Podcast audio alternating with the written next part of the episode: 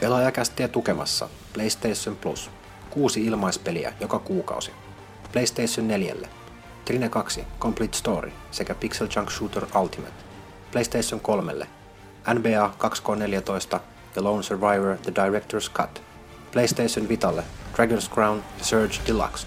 Ole jäsen. PlayStation.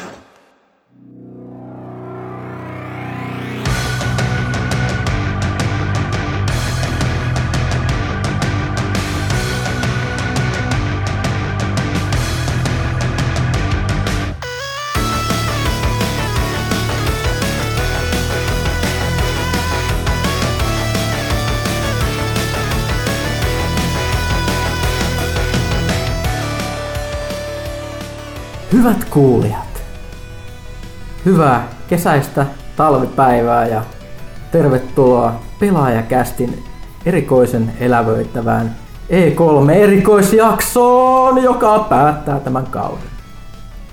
Joo. Näin. Tässä Janne Pyykkösen erinomainen aloitus Pelaajakäst numerosta 32, jossa kuten aluksi kuultiin... Minkä kauden se siis päättää? Kesäkauden? Tämän tuotantokauden. 6. tuotantokausi päättyy. Tiedätkö, meidän kästit on Pyykkönen kausittain. Aina kausittain. Kun lähdetään ensin kesäloman jälkeen tekemään lisää näitä, niin sitten odotetaan 7. vuosi lähtee käyntiin Pelaajakästin osalta. Hitto, me ollaan tehty tätä pitkään. Okei. Okay. No porukka jaksaa jostain syystä kuunnella. Mutta näinkin tässä hyvin melkein pysyttiin kuvitteellisessa käsikirjoituksessa heti karkas lapasesta. Mutta tosiaan toistaakseni Pelaajakästistä 32, kauden viimeinen, puhumme E3. E3 ovat takana, ne oli viime viikolla. Nyt kärsitään vielä niin sanotusti E3-infokrapulasta, koska täällä pudistetaan lehteä kasainen juhannusta hirvittävää tahtia. Ja tätäkin pitäisi nauhoittaa. Tämä tässä jotenkin nauhoitetaan yhtä piirteinä kuin aina. Varmaankaan sen takia ei käsitellä suuri mitään muuta kuin E3 on kysymyksiä, mutta otetaan aluksi meillä on täällä yksi erikoisvieras tässä kästissä. Meillä on ollut kesäkuun ajan toimittaja harjoittelee, ei sellainen niin sanotusti aikaisempi, vaan koska täytyy sanoa, että on tullut korkeakoulusta harjoittelemaan meille jostain todella kummallisesta syystä vielä Englannista asti. Eli Johanna Puustinen, tervetuloa. Moi moi ja kiitos. Mä pahoittelen jo valmiiksi mun Turun murretta. Mä oon tosi pahoillani. On syytäkin pahoitella, puhutaan Turun murretta. En tiedä paljon meillä kuuntelee Turussa, mutta ainakin Lehtosen Miikka siellä vielä toistaiseksi asustaa, terveisiä hänelle. Joo, tosiaan Johannan nimeä on saattanut nähdä parissakin jutussa verkossa tässä kesäkuun aikana, mutta on enimmäkseen osallistunut tämän heinäkuun lehden ja elokuun lehden tekemiseen. Tosiaan olet meidän, ilmeisesti pitkäaikainen, mä tykkään aina sanoa pitkäaikainen, miksi sanoisi koskaan lyhytaikainen, pitkäaikainen lukija. Ja ihan pienestä asti. Se on sekä hienoa että surullista kuulla. Joo, siis mun mielestä on tosi pelottavaa, että mä oon lukenut tätä lehteä yli puolet mun elämästä. Niin. Menipä hiljaiseksi. Meni hiljaiseksi. Ajatus, se niinku it sinks in. Joo, emme ole vanhoja, näytämme vain siltä. Siis mikä nyt, tällä hetkellä lähdetään siitä, niin jos mä olisin opiskelemassa itse ulkomailla, esimerkiksi Englannista ja Lontoossa tässä, niin sun tapauksessa, niin sä nyt kuitenkin menit sitten opiskelemaan niin mediaa tai journalismia, joo, joka sillä tällä hetkellä ei ole nyt ihan tällainen nouseva ala. Mediahan elää myllerryksessä, ja sitten vielä puhutaan pelitoimittajasta, kuten me usein antoimme ilmi, niin jos haluaa, miten tämä voisi sanoa, riittävää palkkaa työstään, niin sitä täältä ei tosiaan saa. Mutta nyt kaikesta huolimatta, niin tosiaan tulit meille harjoitteluun. Onko tästä sulle mitään hyötyä siellä koulussa, yliopistossa, että näyttääkö hyvältä CV:ssä niin sanakseni? Pelaaja tunnetaan itse asiassa yllättävän hyvin ulkomaillakin. Et varmaan tunnetuin pohjoismaalainen lehti, mitä mä oon nyt noit meidän alan ihmisiä sen verran jututtanut. Ja kyllä työkokemukset nyt aina hyötyy. No se on kyllä ihan totta. Pelialalla yleensä. Niin. Että tosiaan, mitäs nyt, me vähän aika lailla yritettiin puhua, että ei vähän kannattaa miettiä toisen kerran silloin, kun sä ilmoitit tai niin kuin otit yhteyttä ja sanoit, että haluaisit harjoittelua. Mutta minä sitä nyt on ollut? Meillähän iso ongelma on, me ollaan aikaisemmin puhuttu, meillä on ollut 2 nuorempaa, yksi TET-harjoittelija ja yksi ei ole TET-harjoittelija, mutta joku vastaava niin kuin koulusta työharjoittelujakso, niin meidän iso ongelma on sen, koska meitä on niin vähän, niin täällä hyvin itsenäisesti jotain tekee hommia, niin ei ihan niin valvotusti niin pystytä antamaan hommaa. Et mä en tiedä, minkälaisen kuvan täällä saa. Ei, mutta se on hyvä asia, koska mä saan tehdä kaikkea. Mä oon käytännössä saanut tehdä ihan mitä mä haluan, ja se on tosi hienoa. Pääsee oikeasti tekemään ja oppimaan sen kautta. No, mitä sä odotit tästä? Niin kun, mä odotin kahvinkeittoa. No, siihen nähdään ihan hyvin. Siinä on kyllä siinä parannettavaa. Mä en itse asiassa osaa keittää kahvia. No, sillä ei väliä, koska toi kahvinkeitin suoltaa sellaista myrkkyä nykyään, että sitä ei kahvinkeittimen puhdistuskaan auttanut. Mutta tosiaan mä lähden tarkoitin sitä, että mulla ei mitään käsitystä minkälainen kuva nykyään. Silloin kun mä niin päätin yhtä toimittajaksi, niin silloin jutut kirjoitettiin vielä kirjoituskoneella, eikä edes sähkösellaisella, niin silloin oli vähän erilainen kuva siitä, minkälaista sanotaan, no, enää ei voi puhua niinkään lehtimiehistä, koska siis tässähän joutuu tekemään sekä digitaalista sisältöä että printtisisältöä, niin mä en tiedä minkälainen kuva niin kun on ollut etukäteen ja minkälainen tämä todellisuus varsinkin täällä on ollut. Mä en oikein tiedä, koska mä oon ollut Turun Sanomissa 2 vuotta, tehnyt sinnekin pelijuttuja jonkun verran, niin kyllä siinä pääsisi näkemään sitä, että lähtee oikeasti ulos tekemään niitä haastatteluja ja kaikkea. Mutta täällä mä oon ollut lähinnä täällä toimituksessa. Se on ollut ihan mukavaa vaihtelua, että päässyt tekemään vähän kääntöjuttuja ja kaikkea semmoista. Kaikkea, mitä mä en ole nähnyt ennen. Ja on kyllä vastannut odotuksiin, ei ole tullut mitään pettymyksiä vielä. No, siitä mä toivon, että tätä johtuu siitä, että odotukset ovat hyvin alhaalla. Mutta hei, lopetetaanko ollaan voitolla? Joo, lopetin valittaa sen. Hyvä, kiitos Pyykkönen. Mulla on edes tapana, että voisin jatkaa sen loputtomiin. Mutta joo. Erittäin hauskaa, että on toivon mukaan on jotain hyötyä nähtävällä CV:ssä. Ja täytyy sen verran sanoa vielä, että pelaajan takia mä rupesin toimittajaksi käytännössä. Että ihan hienoa tämä olla. Näin. Lapsuuden unelma. Kiitos, ja on hienoa kuulla, mutta toisaalta ollaan pilattu jonkun ihmisen tulevaisuus. Niin. Pelitoimittaja, unelmana pelitoimittajan ammattiin. Mä sanoin tuosta aikoinaan Thomas Puhalle DigiExpoilla, niin se sanoi anteeksi. Siis aivan erittäin osuva kommentti. Mutta okei, mutta Johanna on siis tässä tosiaan mukana vielä tässä kästissä. Mahdollisesti, koska ovat tietää tulevaisuudessa, hän tosiaan häilyy tästä sitten kesän harjoitteluiden jälkeen. Niin tosiaan se olet vielä syyskuuhun asti täällä. Niin. Sen jälkeen. No ehkä on mahdollista, että jos olet Helsingissä päin, niin vieraat uudestaan. Mutta mennään nyt siis asiassa eteenpäin, eli E3. Tämä on niin kuin perinteinen informaatioähky, että siitä on viikko. Joo, mutta se tuntuu silti niin kuin kuukaudelta, kun on kirjoittanut sieltä, kun itse tuli losista, niin tuntuu kyllä kuukaudelta. Että tässä nyt tällä hetkelläkin pitäisi olla kirjoittamassa noita juttuja lehteen, mutta tässä nyt höpistää. Mutta siis tosiaan informaatio ähky niin paljon pelejä, että ei oikein pysy itsekään perällä. Ja sen pitää se vanha niin kuin fakta paikkansa, että jos sä oot itse siellä messuilla, sä oot paljon enemmän kujalla asioista kuin, niin kuin verkossa lukes, koska sä oot verkosta kaikki niin kuin lehdistötiedotteet saman tien, kaikki haastattelut, trailerit, niin poispäin. Niin kokonaisuus kuin trailerit, mutta siis messuunhan pääsee jututtaan tekijöitä ja niin. Sitten ottaa nämä hands-onit ja sitten siellä oli muutamia juttuja esimerkiksi.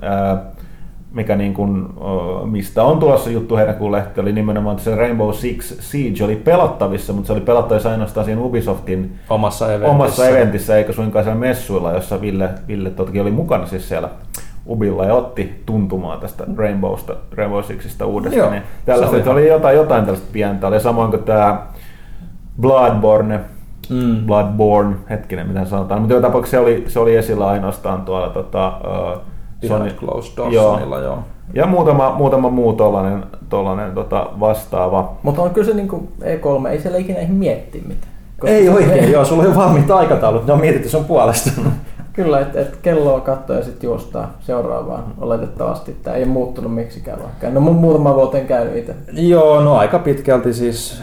Nyt oli silleen ihan kiva, että toi Thomas oli siellä myös messissä Umbran puolesta, että se niin kuin joissakin asioissa pystyy aina sitten jeesaamaan, että ei silleen ollut ihan ähky aikataulu, mutta kyllä kyllä se joo, sitä samaa juoksemista oli hallista halli, ja sitten siellä oli vielä ikävä puoli se, että kun siellä lähti kiertämään näitä virallisia patkeja ilmeisesti vähän ulkopuolisille, niin siellä oli turvatarkastukset niinku huomattavasti korkeammat kuin aikaisempina vuosina. Siis miten ulkopuoliset? No joku oli ilmeisesti antanut omia, oli saanut useamman niinku patket, oli tyyli exhibitor-passi ja sitten niinku mediapassi tai jotain, oli tilannut niinku useampaa tai sitten väärällä nimellä, en tiedä, että oli päässyt jotenkin kredentiaaleista läpi.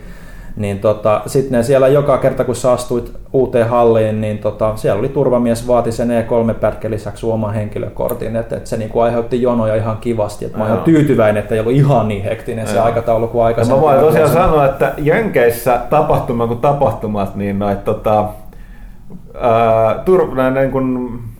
ne on sekä turvamiehiä että niin kuin ovivahteja tai tällaisia, ne ottaa työnsä todella vakavasti. Et siellä ei ole mikään ryttyily tai väärä asenne. Et sä, jos et sä näytä, mitä ne haluaa, sä et mene sisään, piste. Joo, jos olet ryttyilee, niin sä tulee kohta poliisia pistää nippuun. Sepä. Se oli vähän ikävä silleen, niin kuin silloin, oliko se hetkinen tiistaina messut alkeli keskiviikosta eteenpäin, niin että sitten oli sitten se tarkistus, niin mulla oli pari niin kuin pohjoismaista toimittajakollegaa, jotka ei kantanut henkilökorttia mukana, niin piti lähteä sitten hotellit hakemaan se sitten. No, tässä mä palaan kyllä taas tähän. Et siis, en mä tiedä, johtuuko se siitä, että kun on kiertänyt maailmaa. Mä en kyllä Amerikassa yleensäkään kaikilla on aina jotain henkilöpaperia, etenkin Yhdysvalloissa. Varsinkin Jenkeissä on siellä ollut päätyä johonkin Guantanamoon.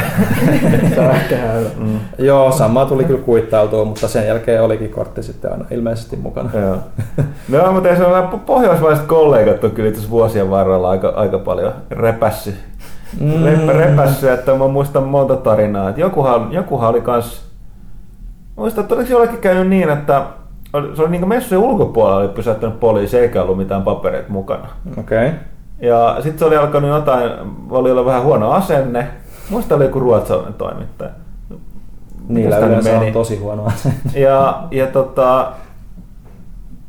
sitten oliko se, että piti lähteä, se oli, eikö se ole ryttyä, että piti mennä hotellille, mutta jotakin siinä katsoa sitten sen passia, mutta tässä koko hommassa kävi jotenkin silleen, että oliko se silleen, että sillä oli joku väärä nimi, silloin piti olla vielä niin kuin se visa waiver, ettei ole sitä esitäytetty estaa tai jotain, mutta sillä joku, eikö niin joo, silloin oli se medianvärkä kuitenkin kaulassa, eikä se niin liikkuu jossain sen niissä tapahtumissa niin se ila-aikana. Ja sitten katsottiin, että se on media, että se on lehtimies, mutta se oli antanut Visa Waiverissä syyksi, että oli tullut lomalle.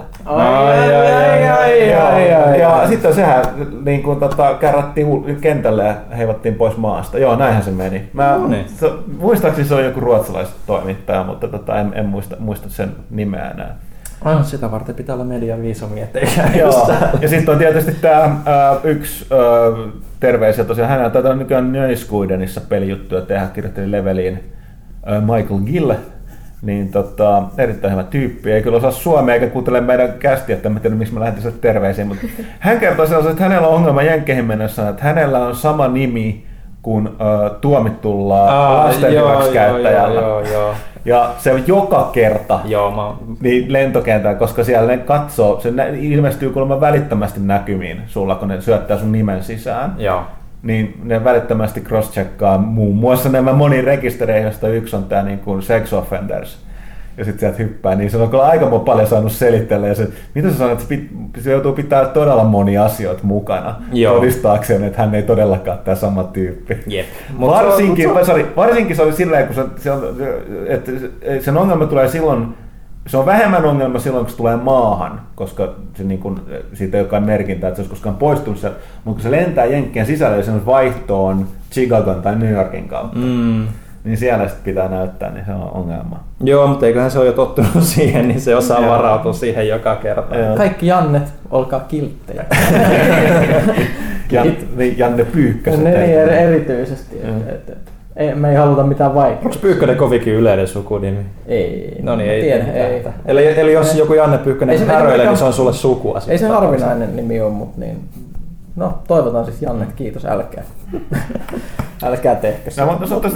Äkkiä ennen kuin otetaan noita lukijoiden kysymyksiä, niin voisi puhua vähän lehdistä tilaisuuksista. Me nyt aika paljon käsitellään tätä joka tapauksessa Tulos-lehdessä ja vähän enemmän analysoidaan siellä. Joo, lehti on ihan tukossa sitä tavaraa, että sitä taistellaan nyt sinne. Joo, yritetään hänkeä tosi tärkeästi. Tosiaan vähän muuta kuin sitä kamaa, mitä nyt on voinut lukea lehdistä tiedotteesta, mutta siellä voisi äkkiä sellainen, mikä oli monelle yllätys, mitä monet etti varmaan katsomatta, oli se Nintendon oma. Monethan nimitti sitä Nintendo Directiksi, mutta sehän ei ollut. Sehän oli Nintendo Digital Event. Joo, joka oli ehkä niin kuin tuossa tänään taas naureskeltiin sille, että se oli ihan hemmetin hyvä show. Oli. Siellä oli paljon hyvää läppää ja Nintendo osaa ottaa itsensä aika ironisesti. Joo, nimenomaan. Se ei ollut sellainen perinteinen direct-lähetys, vaan se oli Directit on semmosia unilääkkeitä. Niin, ja Satoru ivataan siellä vaan, että please connect, please yes, please understand.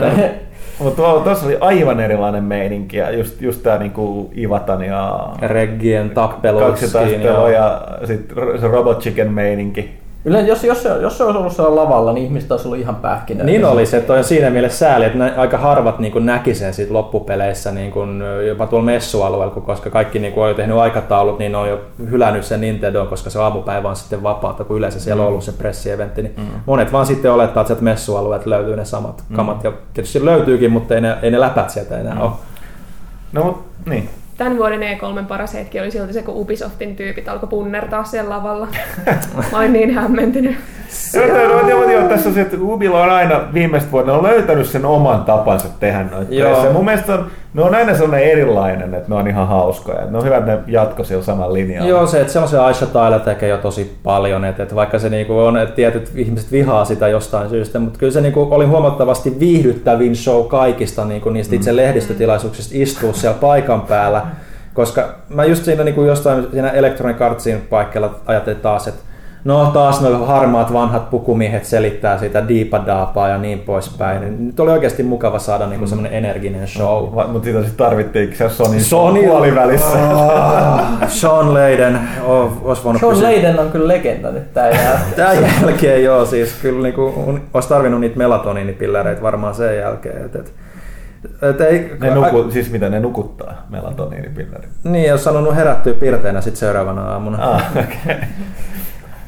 Mutta joo, siis yleinen fiilishän oli niinku silti siitä huolimatta, että se oli niinku se puoliväli siinä, että Sonylla olisi ollut paras show, niinku ainakin mitä tuolla niinku ihmisten kanssa jutteli ja kuunteli, mutta minun täytyy kyllä vähän niinku olla eri mieltä. Että kaikki muut oli niin napakoita, niinku, että pelejä yksi toisensa jälkeen ei sorruttu siihen, että no hei, meillä on myyntilukuja ja meillä on tätä turhaa vagle-paskaa ja mitä muuta lieneekään. Mutta nyt sitten Sony sortui sit siihen vähän se, että meillä on... Ei se ikään sortunut, siis niillä on aina, niillekin hyvin perinteinen. Se oli hyvin perinteinen, mutta siis... Mutta meillä oli oikeastaan ainut niin näistä isoista, joka oli perinteinen. Niin oli, että kaikki muut oli vähän... Siinä kun mä keräsin sitä yksinoikeuspelilistaakin tuossa viime viikolla, niin huomasin kyllä, että Sony veti vähän väsynein paukuin. Et kaikilla muulla oli aika paljon kaikkea uutta ja hienoa. Ja ne veti vähän saman vanhan linjalla kuin aina. Ja niistä oli aika moni paljastunut jo ennen niitä messuja, niin kuin se Bloodborne ja muut, mitkä oli niin isoja laukoja. Toisaalta Sonin etu on vaan kyse, että ne niin kuin, ne johtaa tätä uutta sukupolvea muutenkin, niin siis niillä oli varaa. Just on taas tullut näitä myyntilukuja just tyyliin, että 5 kuukautta Jenkeissä PS4 myynyt ylivoimaisesti parhaiten yms. Että niillä on vähän semmoinen... Johtajan on helppo hymyillä. Ja sitten oli myös paljon sitäkin, että mä tiedän, että siellä oli kuitenkin paljon niinku huhuja tuolla liikenteessä tuolla E3. Mä tiedän, että niillä oli paljon niinku materiaalia, mitä ne olisi voinut näyttää, mutta ne päätti sitten olla näyttämättä. Niin, mutta siis tämähän ei nimenomaan puhuttiin. Me puhuttiin tuossa edessä kästissä, että jos näin käy, niin se johtuu vaan siitä, että Sony vaan säästää paukkuja, ja sitten sen täytyy oikeasti käyttää niitä. Eli kun Xbox ilmestyy kaikkialla. Niin, ja mikä hieno, The Last Guardian ei vieläkään... Mä en enää usko sen olemassaolo. Se ei ole, vaan sanoko ne mitä sanoo sieltä, että ei ole peruttu ja niin poispäin, mutta sitä ei ole olemassa enää mulle. Kyllä. Ennen messuja just tuli huhu, joka uutisoitiin, että The Last Guardian olisi peruttu, mutta Sony oikein erikseen ilmoitti, että ei ole, eikä ne silti näyttänyt sitä mitään nyt. Tietysti usko saattaa jo horjua aika monella tässä vaiheessa. Kieltämättä. Et yleensä sit se jo tarkoittaa sitä, että ne ei näyttänyt sitä nyt, että se ei ole edes 2015-2016 pelikään välttämättä vielä. Et 10 vuotta kehityksessä sitten. 10-vuotis suunnitelma. Se mikä täytyy vielä sanoa tuossa, että tosiaan tässähän kaikista suurin, että vaikka niin kuin Sony no siis se oli aika lailla makua, se olihan Sony kuitenkin tavallaan sisältörikkain. Vaikka se rikkaus välillä oli vähän väsyttävää. No rytmitys siihen teki aika paljon. Mutta se sanotaan kyllä, että tämä on just tällainen, että Sonyn ei tarvinnut, ne kykeni ottaa aika laiskasti, kun ei tarvinnut tehdä mitään, mutta kun tähän ennen saa sitä paukkuja. Mutta Mikkeksen oli kaikista ne petrattavan, mutta kun sulta ei ollut ylöspäin, niin nehän taas sitten suoriutui tosi hyvin. Et monethan kyllä kaikesta huolimatta sanoi, että vaikka Sony ehkä loppujen lopuksi oli vähän parempi tarjonta, niin että Mikkis tuli aika lujaa nyt niin kuin niiden sanoma. Selkeytti sanomaansa ja tuli, siis se oli todella nöyrää, mikä oli siis niin kuin täytetty huomioon, että Yhdysvalloissa Microsoft pitää pressiä. Niiden kotimaassa niin oli todella nöyrää poikaa siinä niiden esityksessä kyllä, että ja nimenomaan ei mitään muuta pelejä. Kaikki muut ilmoitukset, mitä ei liittynyt peleihin, oli hoidettu alta pois ennen sitä edellistä tilaisuutta. Että plus, että se täytyy sanoa, että kyllä nykypäivänä, jos sä oot niin kuin alalla niin kuin esimerkiksi pelit, missä firmojen johtajien täytyy esiintyä. Niin alkaa miettiä, että katsoo näitä tämän kokoisia firmaa, mitä on Microsoft ja Sony ja Nintendo. Ja sitten sä katsot, mitä näiden nämä niin pomot oikein duunaa julkisissa esiintymisissä. Iwata, Yoshida. Ja nehän niin ihan vetää niin leikiksi. Niinhän ne vetää. Siis sellaisen, että moni niin peliala tai pelaaja, joka seuraa, niin ei välttämättä tajua. Tuo on ihan käsittämätöntä. Eihän tuo ole niin ikinä niin missään muualla. Niin mahdollista. Niin sitten täytyy sanoa, että Mikkiksellä on aina ollut myös tosi sellainen, no se riippuu kuka siellä on ollut. Peter Moore on ollut todella hyvä esiintyjä. Sitten oli Don Matrick. Mutta sitten oli Don Matrick, tulos tähän, että Mikkiksellä selkeästi ei ole koskaan katsottu tätä esiintymiskykyä, että se on jotenkin tärkeä kriteeri, kun sä oot niin joku tällainen pamppu, joka käy esittelemässä jotain. Koska Matrick oli siis... Mä putoilin sen valokuvalle viime vuonna, kun se hymyilee ja osoittelee sitä Xbox Onea. Siis se näyttää siltä, että se oli just, että please kill me, se ilmeisesti kuvassa. Mä olin sillä, että tosi väkinäinen hymy ja sellainen... Niin kuin... Joo, eivät ole sellainen jenki niin kuin style-hymy. Mutta siihen nähden nimenomaan toi Phil Spencer niin oli ihan toisenlaisella energialla. Se oli tosi nuorekas siinä mielessä, että ei ollut puku, että oli ihan teepaidassa ja niin pois. Kyllä se niin näkyy siinä, että siellä on eri niin kuin porukka nyt tällä hetkellä takana ja se on se, niin kuin se asennekin ihan eri. Et katsoin sitä pelien niin kuin määrää, mitä se tuli, siellä aika paljon HC-kamaa ja kaikki niin kuin pienemmät digipelit ja tällaiset niin kuin ohitettiin aika nopeasti ja sitten kun tuli tämä ainoa Kinect-peli eli tämä Disney, mikä se World, se Fantasia, niin se tuli niin kuin tosi nopeasti, oli jo erittäin anteeksi pyytelevät, he ovat niin kuin edes mukana tässä showssa ja lähti aika nopeasti pois. Mikä on tosi sääli tuolle Harmonixille, koska... Jolla ei mene hyvin. Niin. Mutta se on se, ne on tajunnut, että jengi haluaa nähdä sitä siinä pressikonferenssissa. No tai siis etenkään nyt viime koko vuoden jälkeen. Kyllä mä oon samaa mieltä silleen niin kuin aika... Plus, että mikä oli... Oli pakko katsoa se vielä uudestaan, että näekö mä näkyjä, mutta tosiaan se, että siis... Se alussa, kun Spencer totesi, että on hyvä aika olla pelaaja, ja se onnitteli Nintendoa ja Sonya. Joo. Joka on niin kuin aivan ennenkuulumatonta kyllä, että en muista, että tuollaista olisi käynyt. Nintendolla näkyy myös vähän se, että niitä on sanottu, että ne ei... Että ne ei oikein tunne, että ne kuuntelisi hirveästi, mitä niin kuin pelaajilla on sanottavaa tai lehdistöillä on sanottavaa. Ja silleen, että nämä on jossain norsunluutornissa, mutta nythän sitten tässä näiden vitsivideossa, niin siellä niin kuin huutelee ne ihmiset sinne lavalle, sinne nukkerekielle, että näitä samoja juttuja, mitä pelaajat on huudellut. Ja sitten tämä kaveri, että okei, me kuullaan, mutta ei se mitään, mä ammun sua mun lasersilmillä. Kuullaan, mutta me ei välitetä. Joo, mutta siis olihan sehän, mulla oli itse asiassa se just niinku reaktio siinä, niinku, kun mä näin, että okei, ne niinku selkeästi tietää, että me halutaan, mutta ei niitä kiinnosta. Että kun se huusi, että hei, me halutaan uusi Star Fox eikä minkään Mariosia. Ja sitten mä itse asiassa missasin sen lopun, missä ne paljasti sit lopulta sen Star Foxin. Mä olisin, että vaan nyt ne vittuilee meille, mutta okei, ne oikeasti on niinku kuunnelloissa jossain määrin. Niinku, et. Kyllä, sävy oli muuttunut. Sävy oli muuttunut parempaan mun mielestä. Et mä en tiedä minkälainen niinku se fiilis niinku yleisesti verkossa on tällä hetkellä tai niinku pelaajien keskuudessa, koska mä oon vaan kirjoittanut kaikkea kamaa, kun mä oon päässyt tulemaan Suomeen, niin ne ei ole päässyt silleen seuraamaan. Mutta niinku, oma niinku fiilis on, että on tosi niinku hyvät messut, olet varmaan niinku toisiksi parhaat, mitä mä oon ollut. Ja se paraskin menee vaan niinku sille ihan ekalle E3-reissulle, koska se on ensimmäinen, se on aina paras.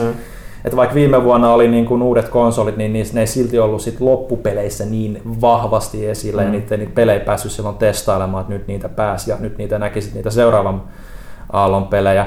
Mutta täytyy tuosta Nintendosta vielä sen verran niin sanoa, että mitä mä jonkun verran mainitsin tuossa noissa jutuissakin, mitä mä kirjoitin, mutta siis se, että Nintendo näyttää sitä samaa vanhaa, niin sehän johtuu pitkälti siitä, että jengi niin selkeästi odottaa sitä. Mm-hmm. Että sitten kun toi Splatoon ja Codename Steam, joka esitettiin tuolla Nintendo, tuolla Los Angeles Convention Centerin teatterihuoneessa, niin sitä ei tiedetty ollenkaan, että mikä 3DS-peli sieltä niin on tulossa, niin kaikki oli, että se on vihdoin se 3D, tai siis se 2D Metroid 3DS:lle, tai Zelda Majora's Maskin remake. Niin, no joo, jos te niinku odotatte tuollaista, no, niin ei se varmaan silloin hirveästi niinku halua tehdä mitään muuta. Et oli ihan positiivinen yllätys, että se oli sitten tämä Codename Steam. Niin, joka otettiin todella penseästi vastaan. No niin, koska kaikki odotti, että se on niin kuin... Tämä on mitä mä oon sanonut, että pelaajat itkee uuden ja mielenkiintoisen perään, mutta kun se tulee, niin ne haluaa vainosta sittenkin sitä samaa vanhaa. Niin. Ja tietysti viime Metroidista on aika pitkä aika, niin, ehkä se niinku on oikeutettu, mutta joku Zelda remakeit silleen, että kamaa, meillä on tulossa Hyrule Warriors ja tuli just Wind Waker HD ja nyt sitten paljastettiin tämä Wii U:n Open World Zelda, niin eiköhän siinä ole Zelda ihan tarpeeksi. Mutta hei, otetaan sitä väliin, ettei horista mitä mieleen tulee, kuten tietysti kästi ominaista, niin katsotaan vähän noita kysymyksiä. Hemmo Heikkinen nimenomaan aloittaa erinomaisella kysymyksellä, miten reissu E3:lle meni? Tapahtuiko mitään takaiskuja vai menikö kaikki suunnitelmien mukaan? Niin, Ville?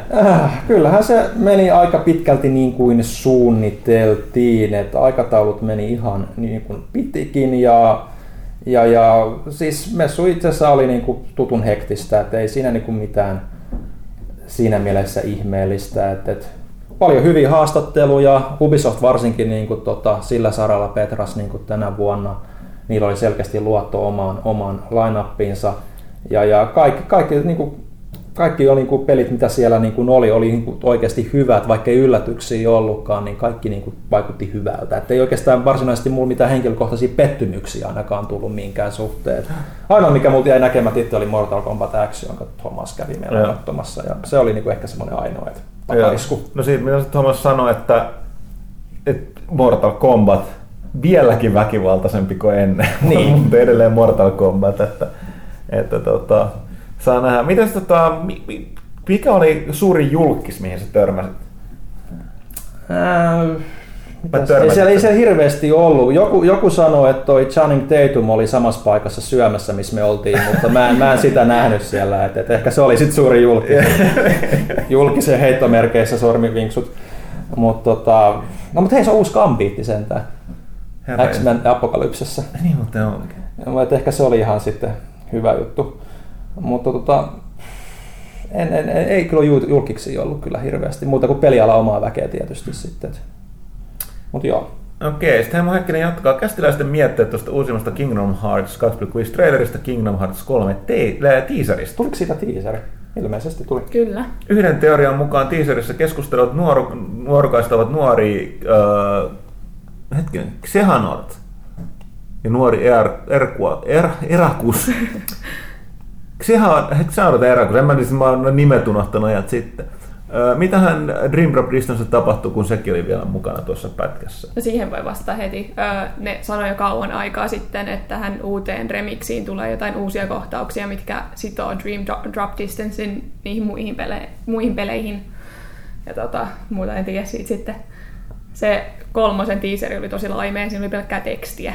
Olisi nyt näyttänyt edes jotain. Hei, meillä oli kerrankin joku, joka osaa vastata Kingdom Hearts-kysymyksiin.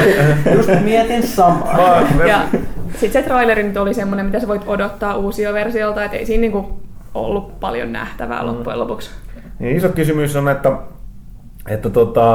tapahtuuko tuolla, että miten paljon on kehtinyt keskusta Square Enix tuon Disneyn kanssa tuosta, että esimerkiksi, että tuleeko sieltä sitä niin vanhaa Lucas Arts-kamaa mukaan. Niin, tai tuleeko Marvel-kamaa. Niin, ja... koska ne on jonkin verran nyt laajentanut, että se Disney Infinityhän nyt paljastettiin se ennen messua, että tulee tämä supersankarit ja Spider-Man ja muuta, että selkeästi olisi, että se olisi kyllä koska se olisi, sitten alettaisiin olla niin sellaisissa... Jännän äärellä. Niin jännän äärellä, tosiaan sellaiset crossoverit, ettei mitään rajoja. Star Wars tuskin tulee olemaan, koska oikeudet on EA:lla. Niin. Mutta se olisi hienoa. Star Warsia, Marvelia ja Disneyä plus Square Enixin hahmoja. Miettikää, Akuankka, Han Solo ja Iron Man samassa veneessä, tai mitä ne nyt tekeekään, Kingdom Hearts. Ja Sephiroth siihen vaikka vielä päälle, että saadaan kuoreen noissa. Ei se on syytään hullumpi idea. Okei, no sitten Heimo Heikkinen esittää ensimmäisenä kysymyksen, mikä tulee aikamoita muutakin kertaa tulee, että mitkä julkistukset E3:ssa kiinnostavat eniten? Mä voin vastata helposti. Rainbow Six Siege. Mä en vastaa samaa, niin mun täytyy todeta silleen, että mä en haluaisi vastata, mutta mun on pakko, koska se on yksi mun suosikkipeleistä kautta aikaan, ellei jopa suosikkipeli, eikä tosin uusi, vaan nimenomaan Grim Fandango. Se oli kyllä ainakin yllättävää ja se oli siisti juttu, että se nyt tulee sitten. Kyllä sitä ei osannut odottaa ainakaan. Joo, ei kukaan. Mulla on Scalebound ja sitten uusin Tomb Raideri. Sen lisäksi mua hävettää myöntää tää, mutta mua kiinnostaa ihan hirveästi, mitä Harvest Moonille tulee tapahtumaan, koska siinä on nyt 2 lokalisoijaa, jotka tappelee siitä ja toisilla ei ole edes oikeuksia siihen nimeen. Ja niitä on nyt seurattu mielenkiinnolla tässä. Eli hetkinen siis... 2 lokalisointifirmaa. Joo, Exceed ja Natsume. Ja Natsume on lokalisoinut kaikki aikaisemmin. Joo. Ja niiltä on nyt tulossa Harvest Moon Lost Valley, joka ei itse asiassa ole edes varsinaisen Harvest Moon tiimin tekemä peli. Ja sitten tämä Exceed on nyt kääntämässä yhtä vanhaa Harvest Moon peliä nimellä Story of Seasons, koska ne ei saa sanoa sitä Harvest Moon peliksi. Eli tämä peli, joka ei tule nimellä Harvest Moon, on oikeasti Harvest Moon, ja tämä Harvest Mooniksi lännessä sanottu peli ei oikeastaan ole Harvest Moon. Näin! Japani. No, mutta, joo, mutta nyt ne Harvest Moon-fanit, jotka eivät ehkä tienneet, tietävät. Joo, että, ja ne Natsumen lokalisoinnithan on niinku surullisen kuuluisia. Ne on ihan kammottavia, että mä nyt odotan tätä Exceedia aika niinku silleen innolla. Toivottavasti onnistuu. Mitäköhän sä nyt itse... No mä tykkään Unchartedista sen verran, että kyllä se, niinku se Uncharted 4 ja Thieves Endin traileri kyllä nostettiin odotuksia, varsinkin jos se nyt oli niinku gameplaytä, tai siis niinku engine, niin kuin ne väitti sen. Pyykkönenhän tutki tätä asiaa. No siis nehän twiittaili tästä kovasti, mutta näin kertomus menee, että se pyöri yhdellä PS4 in-engine, ne targetoi 60 fps, 1080, mikä kuulostaa aika älyttömältä, jos miettii kuitenkin, miten isoja kenttiäkin niin kuin Unchartedissa on, niin se kuulostaa aika hurjalta. Siis aika monet varmaan katsoi sen trailerin, niin se ei sillä tavalla säväyttänyt, jos ne katsoi sen niin kuin siinä striimissä, koska sitten se on sellainen käpyinen 30 striimauskuva, mutta sitten kun sen katsoo niin kunnon resossa, itse mä oli vähän vaikeuksia esimerkiksi tällä työkoneella katsoa sitä niin kuin kunnon kokoista traileria. Täydessä koossa 60 fps, 1080 ei jaksa pyörittää, mutta aika nätin näköistä. Joo, kieltämättä.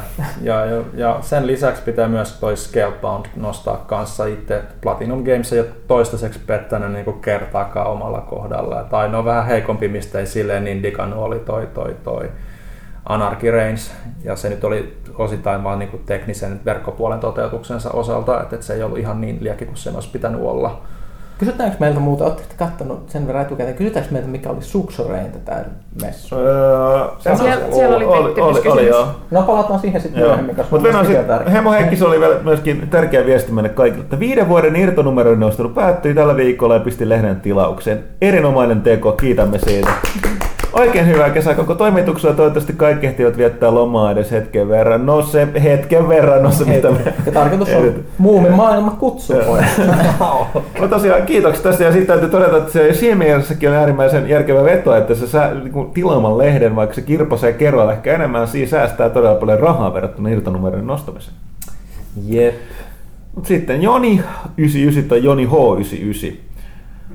Jos olisitte valita minkä tahansa videopelihahmon tulevan Super Smash Bros. Pelin, niin mikä se olisi? Mihin hahmoja ei lasketa? Sleeping Dogsin päähenkilö Wei Shen. Kyllä, se olisi niin hienoa. Siis ne kaikki MMA-liikkeet, mitä sä voisit vetää siellä. Ja siinä varsinaisessa pelissäkin oli ihan upeat lopetusliikkeet, kun sä pystyit niinku ripustamaan ihmisiä lihakoukkuihin ja kaikkeen. Niin se olisi vaan aivan käsittämättömän hienoa. Kuinka hirveän väkivaltaista. Mäkin mietin, että siis kyllä se pitäisi olla niin joku peli, mikä on ollut kuitenkin Nintendon koneella ihan vaan niin tämän teeman jatkumiseksi. Niin itsellä on Darknessista kaveri, mikä piti sitä päiväkirjaa, missä selitti niistä kaikista muista. Onko se nimi Edward vai mikä? Siis tällainen vähän tukeva historiassa elänyt kaveri, joka kertoo No siis kyllä jos Eternal Darkness Sipelä tietää sen. Päiväkirjan mies. Mm. Se kilahti.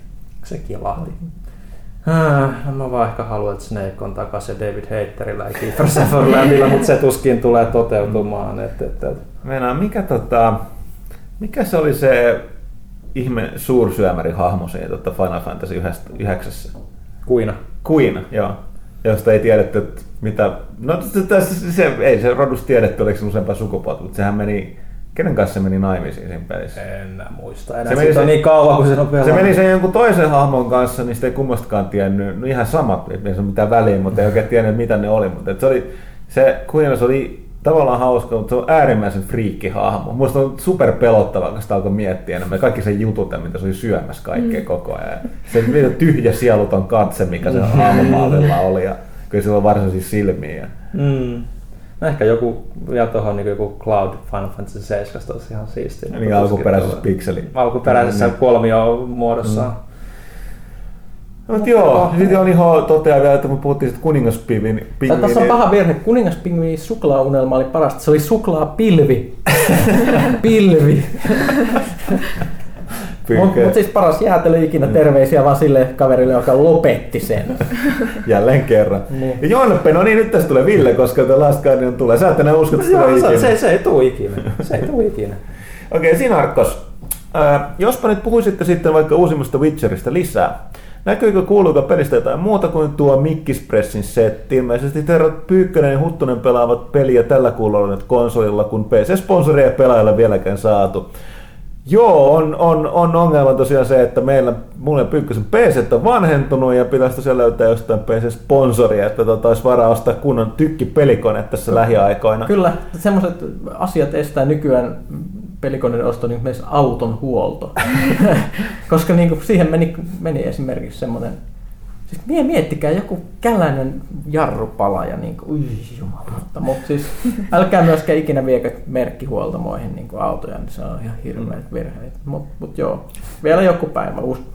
No mut joo, niin siis voit, mitä kaikkea, Villehän sähän kävit tsekkaamassa, mitä paljon, yleensä CD-projektilla on aika hyvä meininki. Niillä on yleensä tosi hyvä ja oli se niin nyt tänä vuonnakin, että mä en tiedä onko se päätynyt verkkoon asti jo se mitä ne näytti niin joku ovien takana, mutta siis aika pitkälti se mihin, ne jatko siitä mihin se Mikkiksen presis päättyi, että sulla oli se oliko se nyt Arnikotka vai minkä, se siinä niin kuin pisti matalaksi, sä viet sen pään sitten sille, joka oli sen tilannut, ja sitten sä lähdet suorittamaan jotain tehtävää, mikä jatkuu siitä eteenpäin, että sä päädyt tämmöiselle suoalueelle, jossa on tämmöinen puheensa menettänyt joku mikäköhän olento, se nyt onkaan semmoinen aika lapsimainen olento, ja sillä sitten suoritetaan tehtävää, ja kyllä se niin kuin jatko sillä linjalla, mitä niin kuin viime vuonna, että se niin kuin näyttää sitä maailmaa aika pitkälti enemmän kuin sitä laajuutta, että se kartta on ihan älyttömän iso.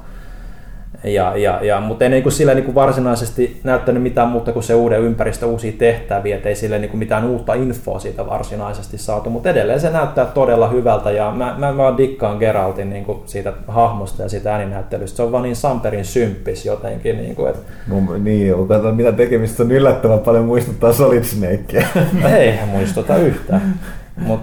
Hieno partakin nykyään. Nykyään on hieno parta kyllä, mutta siis...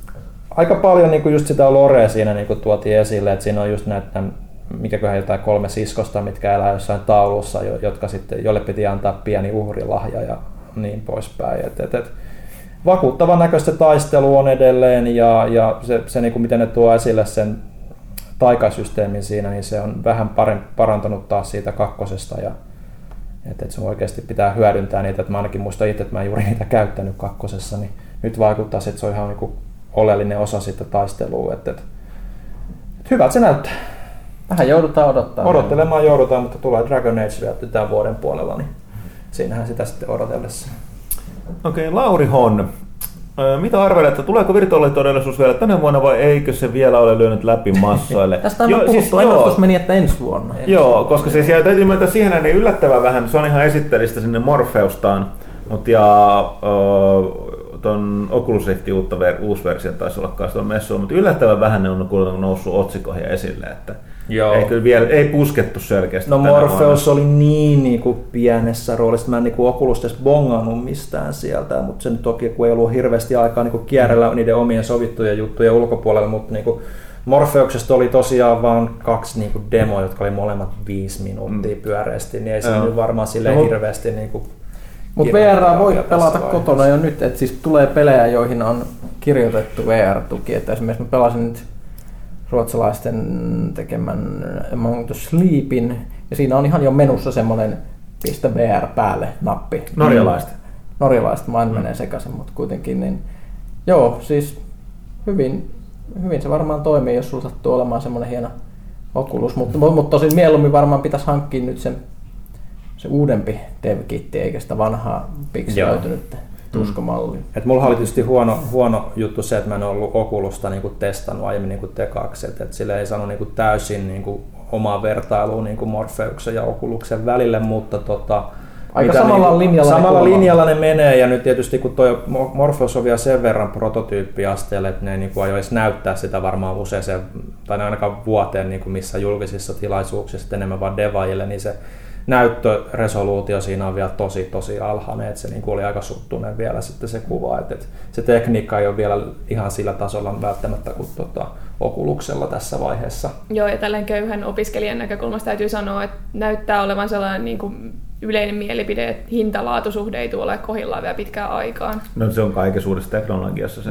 Se on sellainen, että PS4:llahan ne sitten tietysti Morpheuksen pelit sitten mitottaa siihen, mutta sitten jos haluaa PC:llä, niin pitää ottaa huomioon, että jos haluaa pelata VR:ää, niin sitten pitää olla vehkeitä, joilla pystyy pyörittämään todella tasaisesti 60 fps 1080 kuvaa pelissä, ja se vielä vie vähän ylimääräistä ytyä sitten se VR siinä päälle, että se ei ole semmoisen nuhapumpun.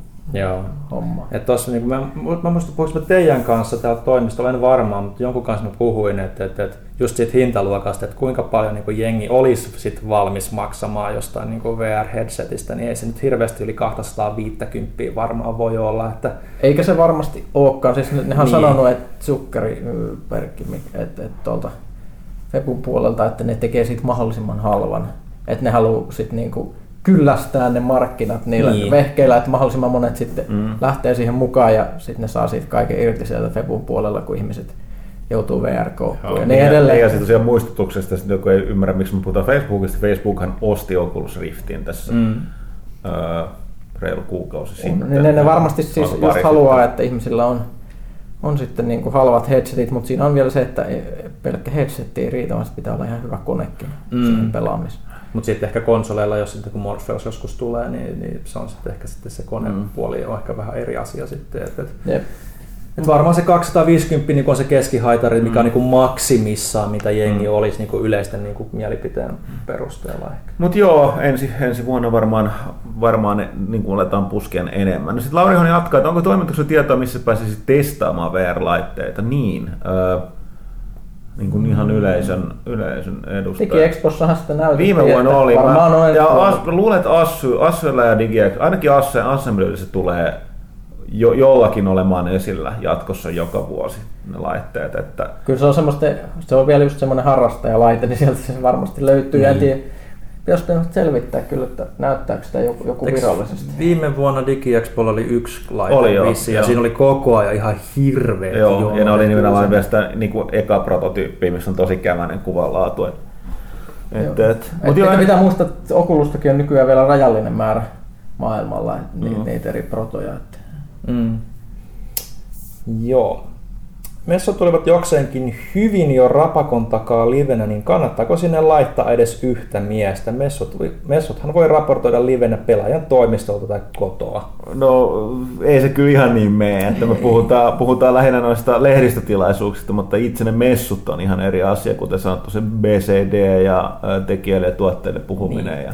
Että jos puhtaasti tekee verkkoon jotain uutismatskua, niin sitten joo varmaan ei olisi mitään järkeä lähteä sinne, mutta mistä sä saat sitten kaikki handsonit ja haastattelutilaisuudet ja niin poispäin, että niistähän saa matskua pitkälti pari kuukautta eteenpäin. Plus kaikki muu, mitä siis messujen ympärillähän tapahtuu kaikkea paljon, kuten sanoin, puhuttu nämä erinäiset tilaisuudet, erikoistilaisuudet, missä just niin kuin tämä Ubisoftin oma iltava maanantainen Microsoftilla oli. Kyllä vaan. Oli omia vastaavia muita. Ja se, mitä niin kuin ei välttämättä silleen taju, jos ei ole niin kuin itse niin kuin tässä ammatissa, että ei tämä nyt puhtaasti ole sekä, että sä meet sinne, niin vaan että sä niinku meet katsoa sitä tuotetta, että se on suhteiden ylläpitämistä. Nekin muistaa, että mekin ollaan olemassa, että sekin vaatii niinku muistuttelua, ettei ne niinku automaagisesti kaikki aina tule sitten. Sitten neljä, olisiko mahdollista saada tiloille erikoisalennuksia vaikka konsolien oheislaitteista tai betakoodeja? Tällä hetkellä ei ole väliä tilaanko lehden vai ostanko irtiksen, PS, FB tykkää, etteivät maksa palkkaa. No ensinnäkin Facebookista täytyy sanoa, että se on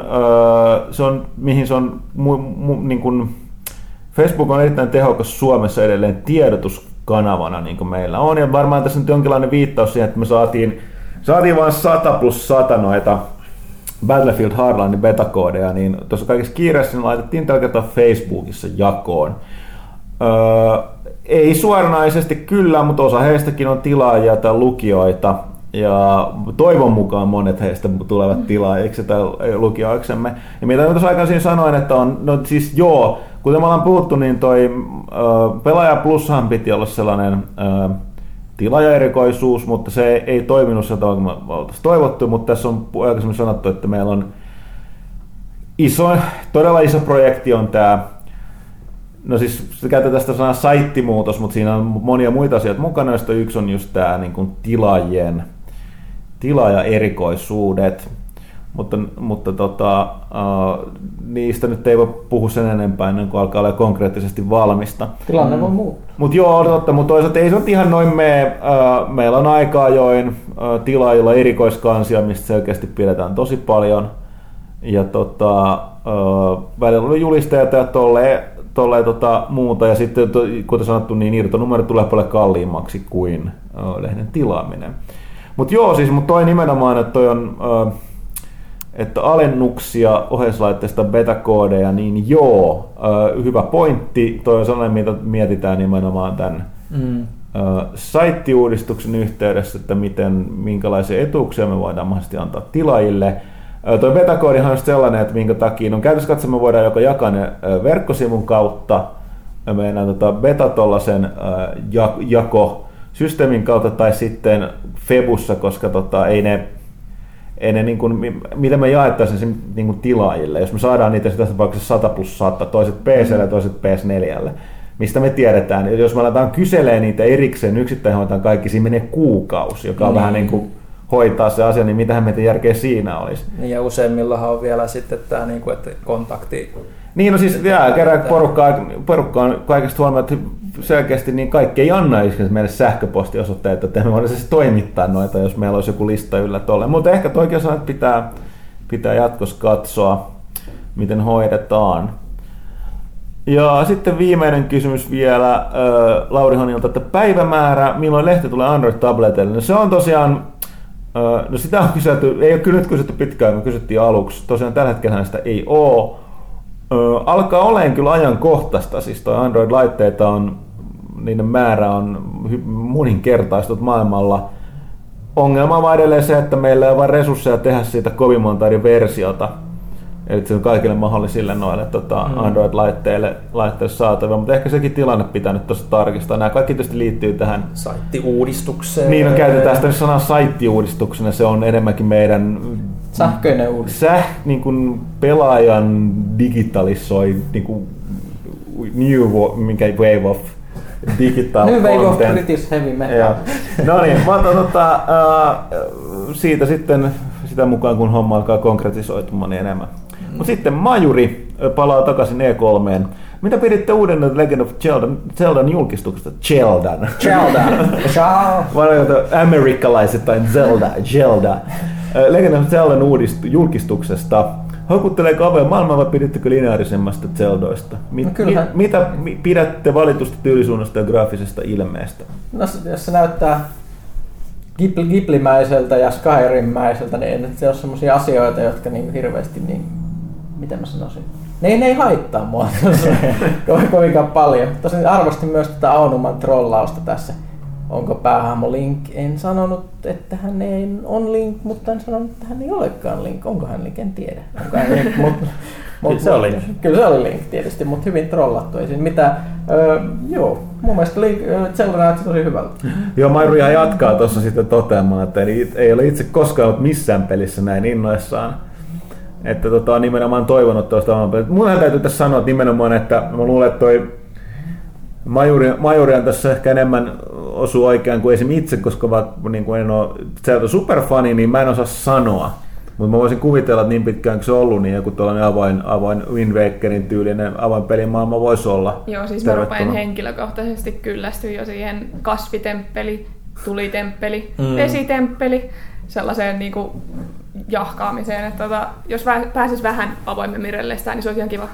Joo, semmoinen niin systemaattinen järjestelmä, mikä Zeldoissa on ollut, niin se on ollut se, mikä mua niin kuin ehkä eniten on niin kuin rasittanut. Et Skyward Sword yritti jonkun verran rikkoa sitä, mutta se ei toiminut, koska se kierrätti ehkä vähän liikaa niitä 3 aluetta sitten, että sinne palattiin niin kuin periaatteessa useampaankin otteeseen uudestaan. Tuommoinen avoinempi lähestymistapa, ehkä niin kuin, mitä niin Anuma itsekin sanoi, niin kuin, että se ehkä niinku muistuttaa enemmän sitä, millainen niinku Zelda oli kaksulotteisena. Et siinä on se, niinku se tutkimisen tunne. Et vaikka Wind Wakerkin on avoin, niin se periaatteessa menet jokaiselle saarelle samasta kohdasta. Se on, siellä saari itsessään on hyvin lineaarinen sit loppupeleissä. Sä voit vähän mennä siellä ympäriinsä, mutta toisaalta sekään järjestys ei ollut avoin, koska sun piti mennä sen juonen mukaan. Niin, että siellä oli tyyli ehkä 1 tai 2 kohtaa, että okei, nyt sä voit käydä niin kuin näissä 2 temppelissä kummin päin sä haluaa. Se on vähän sama, mikä ärsyttää mua esimerkiksi siinä, että miten Ubisoft aina tekee avoimen maailman, että sun periaatteessa tässä on sun maailma tutkittavana, tee mitä haluat, paitsi että kaikki sun siistit kyvyt ja ominaisuudet aukeaa, vaan kun sä teet päätehtävät. Jep. Ja tää nyt ilmeisesti tulee muuttumaan Zeldassa, että tuossa 3DS:n Link Between Worldissähän oli jo jonkun verran, yritettiin rikkoa sitä kaavamaisuutta sille, että saatte kaikki ne avainesineet ostettua tai vuokrattua niin kuin ihan milloin vaan. Et ehkä joku se samanlainen ratkaisu sitten tulee olemaan tuossa avoimessa maailmassakin, jos se tulee olemaan. Pakkohan se olla, jos ne haluaa niin kuin sen edelleen, että se on ne esineet niin kuin se pääjuttu niin kuin siinä etenemisessä, niin kuin Zeldoissa se yleensä on. Näinhän ne kyllä sanoi ihan suoraan, että ne haluaa tätä puzzle-kaavaa rikkoa. Ihan siis hyvä homma, mutta mulla on se fiilis, että halutaan taas odottaa sitä peliä. No 2015 nyt sanoo, mutta se nyt tietysti, että ne näytti noin vähän siitä, niin se vähän epäilyttää mua. Että jos se olisi oikeasti niin valmis, että se tulisi ensi vuonna, ne olisi julkistanut jo nimen ja kaikki. Että kyllä se varmaan niin kuin ensi vuoden loppuvuotta tulee olemaan. Että ensi vuoden E3 varmaan sitten niin kuin tulee olemaan, julkistus sitten kuitenkin. Ainoa mikä niinku kysyi vielä tuosta graafisesta tyylisuunnasta, niin kyllä mä niinku tykkäsin siitä, vaikka mä tavallaan ehkä odotin, että se olisi ollut samannäköinen kuin se 2 vuoden takainen Wii U Zelda HD Experience, mitä ne näytti, mikä näytti myös todella hyvältä. Että kyllä se niinku tuommoista realistisempaa Zeldaa ei ole vähän aikaan niinku nähty. Mutta tuo näyttää hienolta, että se mitä minua niinku pisti silmään, ne oli just se, kun se iso monsteri lähtee jahtaamaan Linkkiä ja sitä hevosta, niin se, niinku se liikeanimaatio on paljon semmoinen niinku yksityiskohtainen ja niinku elävä, että se niinku ei välttämättä toimi semmoisessa realistisemmassa ympäristössä. Et ehkä se Hyrule Warriors niinku tulee sitten tyydyttämään sen, joka haluaa vähän sitä niinku aikuisempaa tyyliä ehkä sit siihen. No näytyy meille ottaa tuosta Majurin kommentti vielä tuosta graafisen ilmeeseen, että kun se sitten kritisoi tuosta, että joku uskaltaa tehdä tuossa harmauden ja zombien kukostuksen aikana tuollaisen pelin. Kaikkien muiden julkaisijoiden pressithan olivat toistaa toisen perään, kun samanlaisia 30-vuotiaita siilitukkaisia miehiä oli pääosissa, oli pyssy kädessä, jotka jahtasivat zombeja tai muita mielikuvitukset ja olentoja. Tämä tietenkin pilkkopimeessä. Mä en nyt ihan tiedä, mitä lehdistötilaisuuksia sä oot, Mairi, kattonut, mitä mä muistan. Niin ehkä viime vuonna piti ja toissa vuonna varsinkin. Niin, mutta jos katsoo Mikkistä, niin joka nimenomaan teki pilaa tästä asiasta, ton Sunset Overdrive, joka on supervärikäs. Jep. Värikäs. No, siis mikä oli mun kohokohti Sonylla No Man's Sky, mikä oli sellainen aivan. Se oli kyllä aivan upea kyllä. Et hienoa, että ne on saanut sen tulvan täyteisen studionsa niin kondikseen. Ja just niin katsoa, että vaikka on toki räiskintä ja niin poispäin, Far Cry näyttää todella värikkäältä, vaikka ei ole ihan yhtä värikäs kuin 3 oli, mutta ja sitten Dead Island 2. No itse asiassa Dead Island 2 ei näytetty tosiaan kuin vaan se teaseri, mutta se näytti. Se Gears of Warin valtakausi on jo ohi, että kyllä jengi on ruvennut käyttää värejä ja niin poispäin. Muistatteko sitä lihakuutiota? Siis sitä lihakuutio, legendaarinen lihakuutio video Gears of Warista, missä Ei, no tämän pitää katsoa. Katsokaa YouTubesta Meatcube, niin se mun mielestä tiivistää sen, että mitä räiskinnät oli joitakin sellainen lihakuutio pyöriin Markuksen päälle, mutta ei puhuta siitä sen enempää. Se aika on ohi. Nyt on värikkään ilon aika. Joo, mutta siis mä menen tuohon, että kun sanoit samanlaisia 30-vuotiaita siilitukkaa, sinnehän ei päässyt. Tämä on kumma juttu, kun me nimenomaan tästä tuossa edellisessä lehdessä, toukokuun lehdessä oli juttua tästä, että miksi on tärkeää, että olisi esim. Muun muassa tuotaisiin näitä erilaisia vähemmistöjä mukaan pelejä, koska nimenomaan piristäisi tätä, kun me laitettiin se kuvagalleria näistä suurimmista staroista, että just sen takia, että nämä kaikki näyttää toisiltaan, niin yllättävän kova porukka pisti siihen vastaan.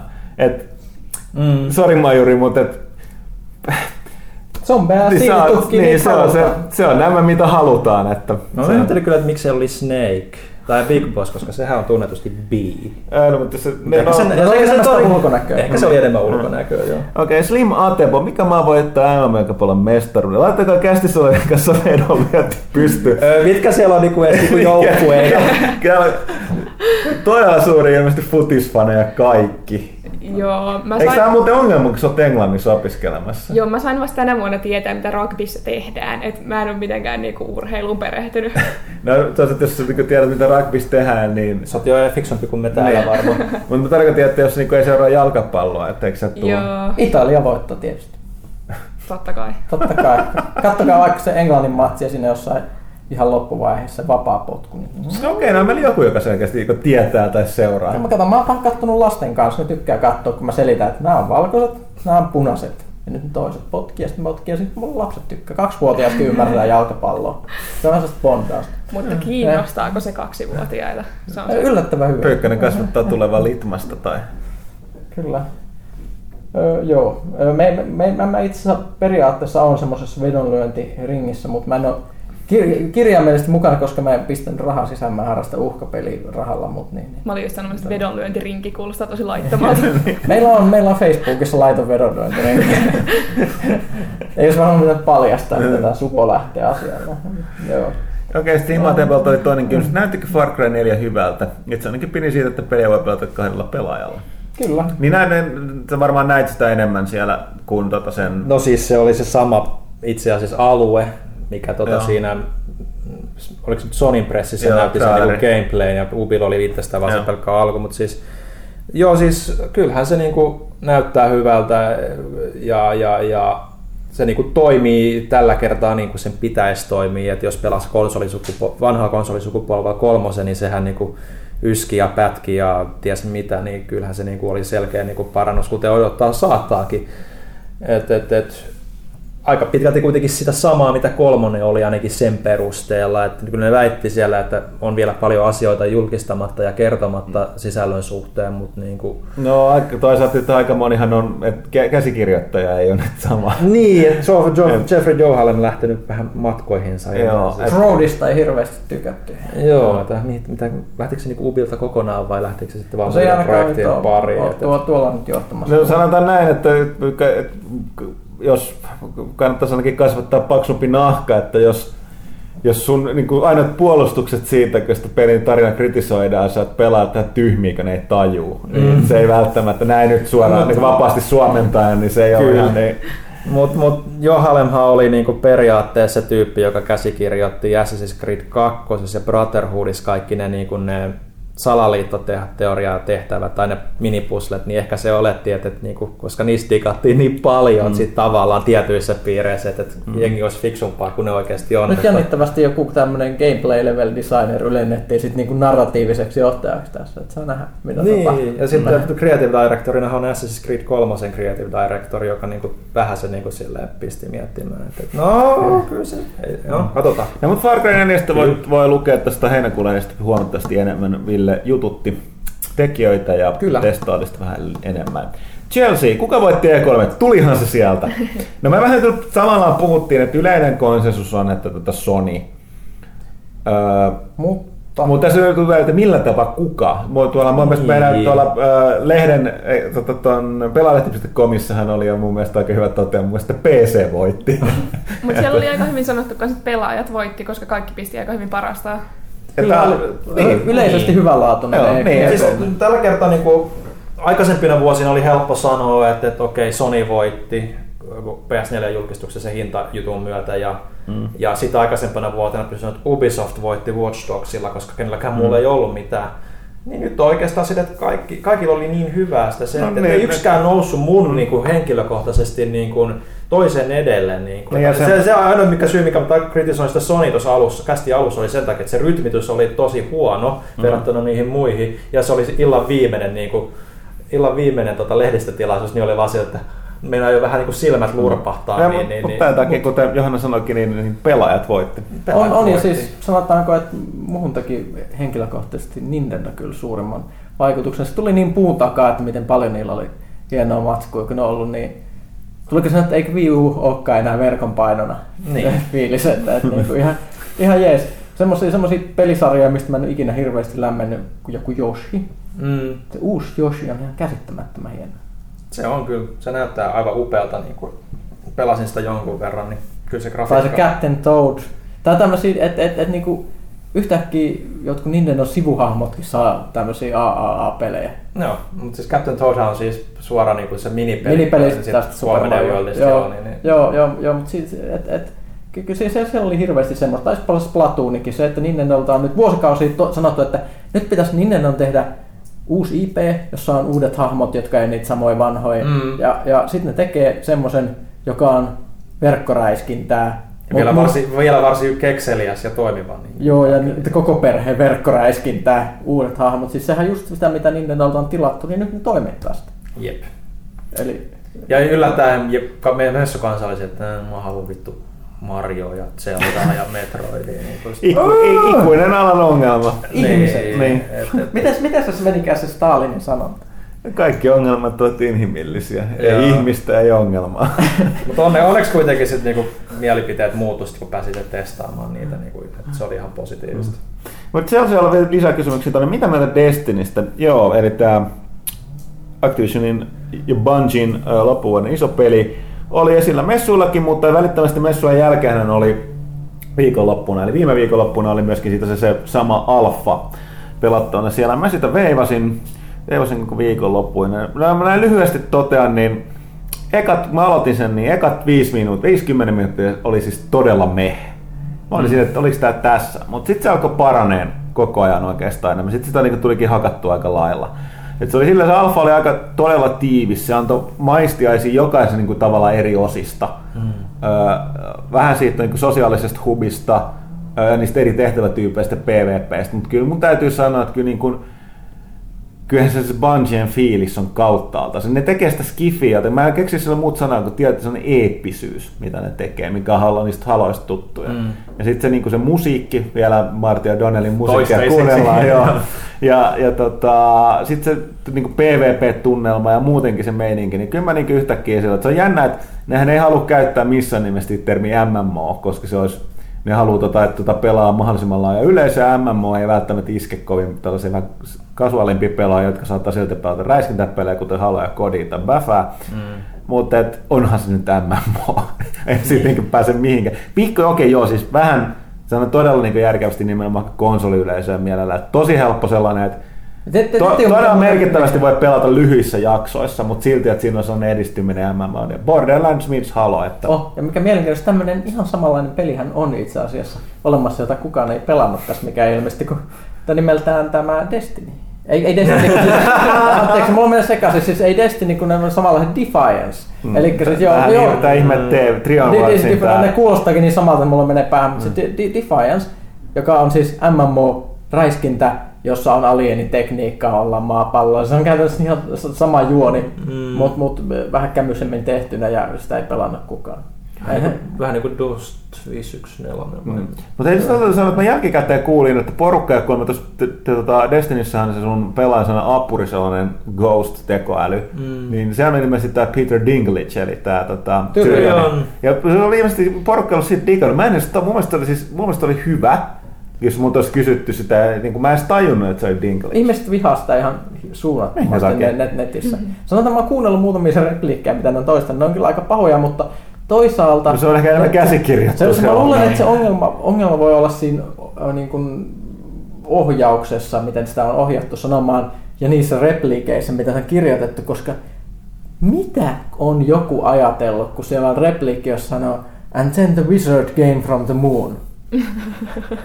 Kukaan ei voi sanoa tuommoisesta pelistä vakavalla naamalla.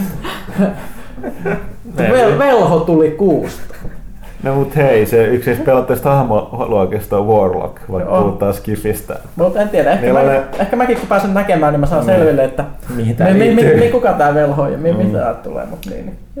Okei, sitten se on viimeinen kysymys, miksi Battlefield Hardline? No, koska Payday 2 myy kuin leipä. Joo, en ole huomannut tän, ja toisekseen tässä näkyy tää ei usko, no siis toi voisi olla niinku Paydayn kilpailija, Payday 2 kilpailija, omalla nimellään, mutta se myy paremmin, koska se on jatko-osa, jonka nimi on... Tai se ei ole jatko-osa, se on spin-offi. On, mutta kun se myydään siihen brändiin niin, osana. Se on brändätty Battlefieldiksi vain luultavasti sen takia, että se ei muuten myisi. Ikävä tosiasia. Niin, mikä on sitten aivan järjetöntä, koska kuitenkin sit se esikuva Payday myy ja sitten jotenkin siis hieno idea, että nyt tulee niinku yhtäkkiä roistettu poliisit pelit muotiin, mutta niinku, ainakin kun mä katsoin niinku sitä traileria, ja sitä peli, niin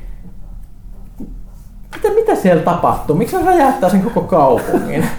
Tai just silleen, niillä on joku $5,000 pankkisaalis ja 3 miljardin edestä tuhoutuu rakennuksiin siellä, tuhansia ihmisiä kuolee, kun hävittäjät lentää siellä. Se on Battlefield. Battlefield. Niin. Mut miksi Battlefield Hardline on ilmeisesti sen takia, että se niinku periaatteessa on korjannut kaikki ne bugit, mitä ne vastaa edelleen vaivaa. Mäkin olen sitä betaa pelannut, yleinen konsensus, että tämä on niin kuin Battlefield 4, mutta tämä toimii. Kyllähän se kolmas syy, koska moderneja sotilasräiskintää on pakko ilmestyä yksi per vuosi jokaisessa sarjassa, ja koska tulee kodikin, niin tänä vuonna on pakko saada Battlefield Hardline. Okei, sitten pari Pekugram. Millä ruoalla pärjää ekan messu? Kerro meille, Ville. Ei minkäänlaisella, ainakaan varsinaisesti messuja aikana, että ei ollut hirveästi aikaa syömässä. Saiko sillä keksejä? Ei, kai se jossain olisi ollut, että ainoa mistä mä sain niinku itse messuja aikana ruoka oli Activisionin booth, ja niillä oli peräti jopa pizzaa siellä. Oho, tässä on Amerikassa. Ainoa niinku mulla oli Activision, kävin katsoa tätä Call of Dutyn single playeria, niin se oli viimeisenä päivänä siellä sitten paikallinen PR-edustaja sieltä, että Thomas jo kävi täällä tyhjentämässä, jo että se kyllä haistaa ruoat niin kyllä kaikkialta. Mutta ei messuilla juo ruokaa tarvitse, vahvaa aamupala vaan jossain. Oliko se iHoppia vai? Kyllä me käytiin iHopissa, mutta meidän toimari Petteri oli meidän mukana, niin se oli se, että ei enää ikinä uudestaan, että se oli sen verran huonoa palvelua. Mutta se on aika jännää Jenkeissä. Se on kyllä aika huonoa. Se oli kyllä aika huonoa, että niinku perusasiat siellä unohtuu, mutta ruoka oli mun mielestä sama mitä aina ennenkin, että ei siinä mitään. Hyvää ja rasvaista. Ja makeata ja burgeriella tietysti mennään. Kävittekö Mel's Dinerissa? Ei käyty Mel's Dinerissa, me käytiin vaan Fatburgerissa ja kaikissa muissa tämmöisissä hyvissä paikoissa, kuten California Pizza Kitchen. Kaikki perinteiset. Saddle Ranchissa piipahdettiin tosiaan. Ja Pizza Kitchen on silleen jännä paikka, että sitä ei tajua kuinka täältä Suomesta katsoen, kuinka paljon pizzalle tekee se, että se on tehty from fresh local ingredients, niin kuin Gordon sanoisi. Se on vähän eri makusta. Mutta tänä vuonna tuli kyllä syötyä huomattavasti vähemmän kuin aikaisempina vuosina. Tuommoiset messujen ruokalat on kyllä ihan käsittämättömiä. Silloin Eurogamer Expos viime vuonna Fish and Chips 15 puntaa siellä messualueella. Mutta siis mä en tiedä, onko se E3-messuilla. Siis siellä on se kummassakin hallissa on se ruokalapuoli. Siinä on vaan se, niinku, se yksi niinku, semmoinen, niinku, missä on periaatteessa kai 2 niinku, liiket, mutta se on se niinku, yhteinen alue. Eikö joo, niin mä muistin. Joo, siis hinnat on järkyttäviä. Ja hinnat on järkyttäviä ja se ruoan laatu siellä on niinku, pahinta moskaa, mitä niinku, oikeasti on. Se on kuin lentokentillä, että siis paikoissa, joissa ihmisten on pakko syödä, jotta ne ei kuole nälkään, niin voidaan pyytää 3 kertaa enemmän ruoasta. Niin, ja voidaan karsia laadusta, koska jengi on pakko syödä. Toinen vale pitää kulkea aika pitkälle, että löytää jonkun vaihtoehto. Lentokentillä se on vielä pahempaa, kun ne pakottaa sut heittää juomapullotkin pois, että pääset turvatarkastuksesta läpi, kun se on terrorisminestettä. Sitten maksatkin $5 jostain vesipullosta. Parempi Pekukran kysellä, että pitäisikö peleissä naisaamen lisäksi olla enemmän vammaisia ja muita vähemmistöryhmiä? No toinen liittyy tuohon, mitä meillä sekä lehdessä kirjoitettiin, että tuossa aiemmin oli just sen takia, että jos niinku Ei haluta nähdä niitä aina niitä 30-vuotiaita siilitukkaisia valkoihoisia miehiä, niin mikä tahansa vaihtelu niin kuin virkistä. Siis, mitä mielenkiintoista niillä voisi tehdä? Siis tämä jos niin tajuu, että pelit on aina niin helposti semmoisia voimatrippejä, joissa hahmoilla ei ole juurikaan mitään heikkouksia, mutta kaikissa hyvissä storeissa niin heikkoudet tekee niin hahmoista mielenkiintoisia. Miten niin peleissäkin voisi hyödyntää sitä, että olisi jonkinlaisia ongelmia? Niin esimerkiksi mietitään no, Ville varmaan tuo heti esille Metal Gear Solidin vanhan Snakein tai näitä mikroaaltouunissa ryömiviä tuskasneikkejä, niin jopa tämmöiset niin kuin ihmisruumiin ongelmat voi olla mielenkiintoisia aiheita niin kuin erilaisille pelattavuudelle, eli kyllä pitäisi olla. Aina joo, pitäisi siis tehdä vähän eri tavalla. Näinkin yksinkertainen esimerkki kuin Sly Cooper, jossa yksi niistä joutuu pyörätuoliin ja sitten se muuttuukin silleen, että sillä sit ratkotaan kaikkia putsleja ja ihan niinku sellainen mukava breikki siihen niin kuin action-räminään. Kyllä, ja siis tässä yhdessä Oddworld-pelissähän on myös siis tämä, onko se nyt just se Apes Odyssey vai? Mulla menee aina sekaisin Oddworld-pelien nimet, mutta siis se on se, missä on kaksi hahmoa ja toinen niistä on semmoinen kala, joka joutuu semmoisiin ihmeellisiin kokeisiin, mutta koska se on kala, niin sille jalkoja, niin se ajelee sitten semmoisella vinkuvalla pyörätuolella sen koko pelin läpi, ja silloin sen takia niin kuin erilainen liikkumistyyli ja siis sen voi tehdä hyvin niin kauan, kun ei ole vähemmistön jäseniä, vaan sen takia, että ne on vähemmistön jäseniä. Ihan sama kuin mä en halua nähdä naishahmoja, vaan koska ne on naisia. Kyllä siis, joo, pitäisi olla mielenkiintoisempaa designia. Vietettekö kesän ulkomailla vai mökillä? Muumimaailmassa. Onks niin? Ei nyt ehkä koko kesää, mutta kyllä mä taas käyn sen. Joka kesä. Mielenkiintoinen pointti, mä oon ollut muumimaailmassa siivoamassa. Kesätöissä. Okei, olitko viime kesän? En. Okei. Hauskaa ei ollut. Mähän on käytännössä ulkomailla nyt, koska mä tosiaan asun Lontoossa. Mä menen nyt takas pariksi viikoksi heinäkuun alussa katsoa Eminemiä Wembleyllä. Yeah. Se on kun asuu isossa maailmassa, eikä täällä takapajulussa niin hienompaa. No se on totta niin tavallaan, tai siis ei tavallaan, vaan sä asut Englannissa nykyään, niin sä oot nyt ulkomailla. Mä en tiedä, missä mä vietän kesäni. Varmaan kotona täällä. En kyllä varmaan ulkomailla nyt, että alkuvuodesta oli jo reissussa. Onko teillä kenelläkään mökkiä? Mulla ei, siis suulla, mutta se on niin hevon kuusessa. Appivanhemmilla on mökki, missä on tullut käytyä useasti, mutta se on niin korvessa, että siinä on aina vähän rasittavaa. Onko teilläkin työleiri? Meillä on. En voi sanoa mitään, jos joku sattuu kuulemaan. Mä voin ihan myöntää, että meillä on, en astu sinne pikkuvarpaallanikaan. Meillä ei ole mökkiä. No, sitten Ville, siinä oli vielä sulle Ace Attorney-kysymys. Ville, olet Ace Attorney-sarjan fani. Mitä tuumaat siitä, että fanit jaksoivat kääntää tämän englanniksi, eli Ace Attorney Investigation 2, jota ei ikinä julkaistu lännessä? Ja voisiko lehteen tehdä laajemman artikkelin pelien fanikäännöksistä? Tämä on kyllä kysymys. Mä unohdin tarkistaa, että ehkä meillä olisi ollut jossain välissä juttu. Mulla on kerrankin sanottua. No? Fanikäännökset on ihan parasta. Mä pelaan hirveästi japanilaisia kaikkia visual noveleita sun muita. Ja nehän poikii ihan oikeasti niin kuin länsijulkaisuja, noi fanikäännökset. Oli just yksi sellainen visual novel, mikä mä olen pelannut kauan sitten, monta vuotta sitten, niin läpi fanikäännöksenä. Mä yritin netistä uudestaan netistä. Ja kävi ilmi, että se oli sitten julkaistu ihan oikeasti, se fanikäännös. Ja jos ne saa suosioon, niin yleensä niin julkaisijat tarttuu niihin. Ja se on ihan parasta. Tässä kuulostaa sillä, että Johannahan voi... Joku saa nakkia. Joku saa vielä aikaa, niin voi olla, että saa... Ehkäpä tätkosta tuleekin juttua tästä. Johannan turhaa loppuaikaa. Joo, mutta siis mikä ettei, että hyvä, hieno juttu, että jaksaa kääntää. Ace Attorney Investigations 2, toki siinä on se, että aina tietysti se fanikäännöksessä se ehkä mikä eniten huolestuttaa aina, että kuinka niin kuin laadukas se sitten loppupeleissä on, että onko se vaan niin kuin puhtaasti semmoinen... Olla according to keikaku means plan. Niin, että onko se vaan niin kuin puhtaasti siitä fani-innostuksesta vai onko se oikeasti siellä joku, joka osaisi tehdä sitä, että joku tuommoinen established sarja, kuten Ace Attorney, niin se on niin kuin aika vahvasti niinku se on hyvin käännetty, se ei ole käännetty, se on oikeasti lokalisoitu kunnolla, että siellä on kaikki niinku mitä mä oon lukenut näitä vertailut, miten alkuperäisessä käsikirjoituksessa on ja miten englannissa se on, niin ne vitsithän on täysin eri koska ei ne käänny Japanista niin kuin järkevästi englanniksi. Et ne on niin kuin pakko ollut tehdä niin kuin oman kontekstiinsa, ja sen takiahan ne niin kuin maksakin lokalisointi tosi paljon usein, että siihen menee paljon työtunteja. Mutta kun fanit tekee kaiken ilmaiseksi, niin mitä niin kuin, ei tarvitse tehdä niitä. Hieno homma, että täytyy katsoa, että mitä tämä poikii niin kuin sitten Capcomin suunnalta tämä, että käyttääkö ne sitten poikkeutta vai ei. Niin, että tämäkin on usein aika surullinen juttu, että osa sitten haastaa näitä. Odotetaan, että fanikäännös valmistuu ja sitten niinku Cease and Desist-kirje lähtee välittömästi. Mutta toisaalta tämäkin on semmoinen, mikä on Capcomilla ollut tiedossa pitkään, että tätä tehdään, että ne ei ole vielä sanonut mitään siitä. Turhaan sitä sanoi ennen kuin se on valmis. Niin. Okei, eteenpäin. Big Band palaa taas E3:een. Eli onko Assassin's Creed Unity tarpeeksi uudenlainen uusien taistelumekaniikkojen grafiikkoinen kouppeneva aku? Lyhennetään, jos saa niin sitä samaa vanhaa. The Big Bangille se ainakin oman viestin mukaan nousi E3 yllättäjiksi.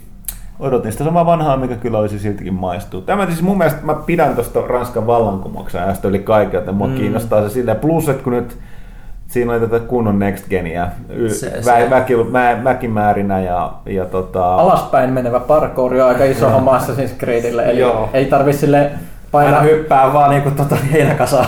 Niin, ei, ja kaksi vaihtoehtoa, joko hyppäät heinäkasaan, hyppäät tosi tyhmän näköisesti alas ja saat kipua, tai sitten niinku nakutat jotain sitä B-nappia kämyisesti hitaasti laskeudut, eli nyt voi sille hölkytellä ylös alas samaa vauhtia, se on aika iso homma. Tästä on ollut aika lailla keskustelua, että onko tässä tarpeeksi uudenlaista tässä pelissä ihan niin kuin pelimekaniikan ulkopuoleltakin, kun puhuttiin näistä 4 pelihahmosta, niin keskustelu on käynyt kuumana. Joo, mä en tiedä mistä sä selitit sen mulle jossain vaiheessa, kun mä silleen ohimennen kuuntelin, mitä sä sanoit, että miten se niin kuin meni, mutta siis jos joku sanotaan, että siis kaikki lähti liikkeelle siitä, että huomattiin, että hetkinen, tässä uudessa Assassin's Creedissä, jonka nimi on Unity, koska siinä on 4 jamppaa hienossa kooppi monin pelissä, ja sitten huomattiin, että nämä kaikki näyttää ihan samalta, ja sitten ruvettiin hetkinen, mitä tapahtui näille pelattaville naishahmoille, joita oli tässä ennen moninpeli PvP:ssä ennen, ja sitten Ubisoft rupesi änkyttää todella heikkoja selityksiä aiheesta, ja sitten kaikki hermosta. Mun mielestä parhaiten tämän tilanteen tiivisti ehkä Eskapistin Jim Sterling, jonka videoita mä aina katselen välillä. Sillä on hyvin semmoinen, mitä se on, suorapuheinen tyyli näiden asioiden suhteen, niin se aika hyvin tiivisti sen, että joko Ubisoft on täysin kädetön tai sitten se kusettaa meitä että tässä asiassa, että siitä voi sitten käydä katsomassa. Muistaaksä kuka tämän niin käsittämättömän höpötyksen niin aluksi? Selityksen, niin. Mä en muista sitä nimeä nyt. Että se oliko se Creative Director? Ainakin siinä vaiheessa, kun mä niin pääsin haastattelemaan kyseistä kaverin, korjausliike oli ainakin tehty siinä mielessä, että niin toi selkeästi esille, että miksi siinä on niin kaikki miehiä. Tai siis kun mä kysyin sille, että mä en ollut kuullut itse tätä naiskohua ollenkaan, niin mä kysyin niin sit siltä, että onko nämä ne muut hahmot niin miten iso osa niin kuin sitä tarinaa, että onko ne yhtä hyvin kirjoitettuja kuin Arno, eli tämä uusi pääassassiini, että ei kun kaikki pelaa nimenomaan Arnolla, ne muut on vaan niin kuin random generated kasvot niille sun omalle hahmolle, että ei olisi vaan 4 Arnoa samanaikaisesti siinä ruudulla. Et siinä vaiheessa mulla tuli niinku se, että mulle niinku se riitti selitykset, että miksi tässä ei ole niinku naishahmoa, koska toihan niinku on periaatteessa se, miten niinku toi on tehty. Niin siis aina, joo, ja se on aivan järkevä selitys, mutta kun se tässä nimenomaan tämä lähti liikkeelle siitä, että Ubi alkoi tekee jotain ihan muita, siis nämä on ihan käsittämättömiä selityksiä tähän, ettei kun se on teknisesti liian vaativaa. Sitten alkoi tulee näitä. Et olisi sanonut suoraan, että ei, koska tämä on käsikirjoitettu yhdellä. Joo, muun muassa Assassin's Creed 3 animaattori, joka on nykyään Naughty Dogilla, sanoi, että ei. Niin, tämä on oikeasti, olisi ollut vain 2 päivän homma tehdä animaatiot naishahmolle. Toi on ehkä mun tämän vuoden lempimöläytys sen Nintendon ohella, kun niiltä kysyttiin Twitch-tuesta ja ne oli, että no eihän pelkän pelin striimaaminen ole edes hauskaa. Sitten mä olet, miksi? Mitä? No, mutta niin teillä on nyt ylipäätänsä tämä niinku Let's Play-meininki on ollut aika liikeetä. Kyllä, no Nintendo on, sanotaanko, että nyt se on ehkä siirtymässä tulevaisuuteen hiljalleen, tai nykyhetkeen. Ehkä vähitellen, mutta toivottavasti taas ei pikkasen liian jäljessä. Joo, mutta tämä Ubi-kohu veisi seuraavan tunnin, joten siirrytään eteenpäin. Hän voi palata myöhemmin. Ei. Seuraava kysymys jatkaakin itse samasta. Eli Barracuda. Mikä on mielipiteenne pelialan ympärillä pyörivistä suorastaan hysteerisestä ilmiöstä, jossa jokaisesta pelistä yritetään etsiä jotain, mistä voisi suuttua? Herneet vedetään nenään pienemmistäkin asioista unohtaen esimerkiksi kapitalistisen markkinatalouden asettaman kontekstin. Viitata just Assassin's Creed 4 mieshahmoon. Miksi peliala on näin tapetilla, vaikka Hollywoodin elokuvat esimerkiksi naisten esineellistämisessä oman mututuntuman paljon pahemmassa tilanteessa? Tämähän on helpompi voisi ollut vastata ilman tätä sun viimeistä kommenttia, mutta mä oon samaa mieltä, en mäkään tiedä mistä johtuu, mutta siis internet plus pelaajat on hyvin vaativaa porukkaa. No, että siis kuluttajahan on paljon suoremmassa vuorovaikutuksessa pelien kuin vaikka elokuvien kanssa.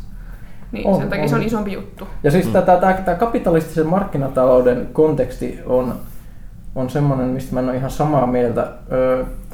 Siis jos lähdetään tästä, että mihin tämä siis viittaa, on se, että siis mieshahmot, näin on sanottu periaatteessa, mieshahmot myy paremmin peleissä. Mutta ongelma on se, että myyntiä vääristää se, että sit toisaalta niin kun peleihin, jossa naishahmoja ei panosteta yleensä niin paljon markkinabudjettiin, koska oletetaan, että ne ei myy yhtä paljon, joten niitä on turha yrittää myydä yhtä paljon, joten se on aivan mysteeri vielä tämmöistä AAA-pelien suhteen monella tavalla, että päteekö tämä oikeasti vai onko se vaan semmoinen olettamus, joka, vähän niin kuin noidan kehä, joka ruokkii itseään, koska se ajatuksena on siinä mielessä todella perversi, että 50% ihmiskunnasta on naisia, joten siellä on siihen käsittämätön määrä ihmisiä, jotka voisi ostaa pelejä. Ja todistetusti naiset, kuten Ihana varmaan sanoi, pelaa ihan samoja pelejä kuin miehetkin. Ainoa tunnettu poikkeus on kyllä World of Tanks, joka tekee tietysti, mutta panssarivaunut on ilmeisesti juttu, mikä on aika lähti miestä juttu. Jos sä War Thunderiikin, niin sä et tuntunut sille hirveästi lämpiävää tälle, kun mä selitin tästä KV1 panssarista. Niin. Se oli kyllä surullinen tilanne siis. Te katoitte kaikki sitä videota, ja mä tulin keittiöstä ja sanoin, että mä tiskasin just. Ei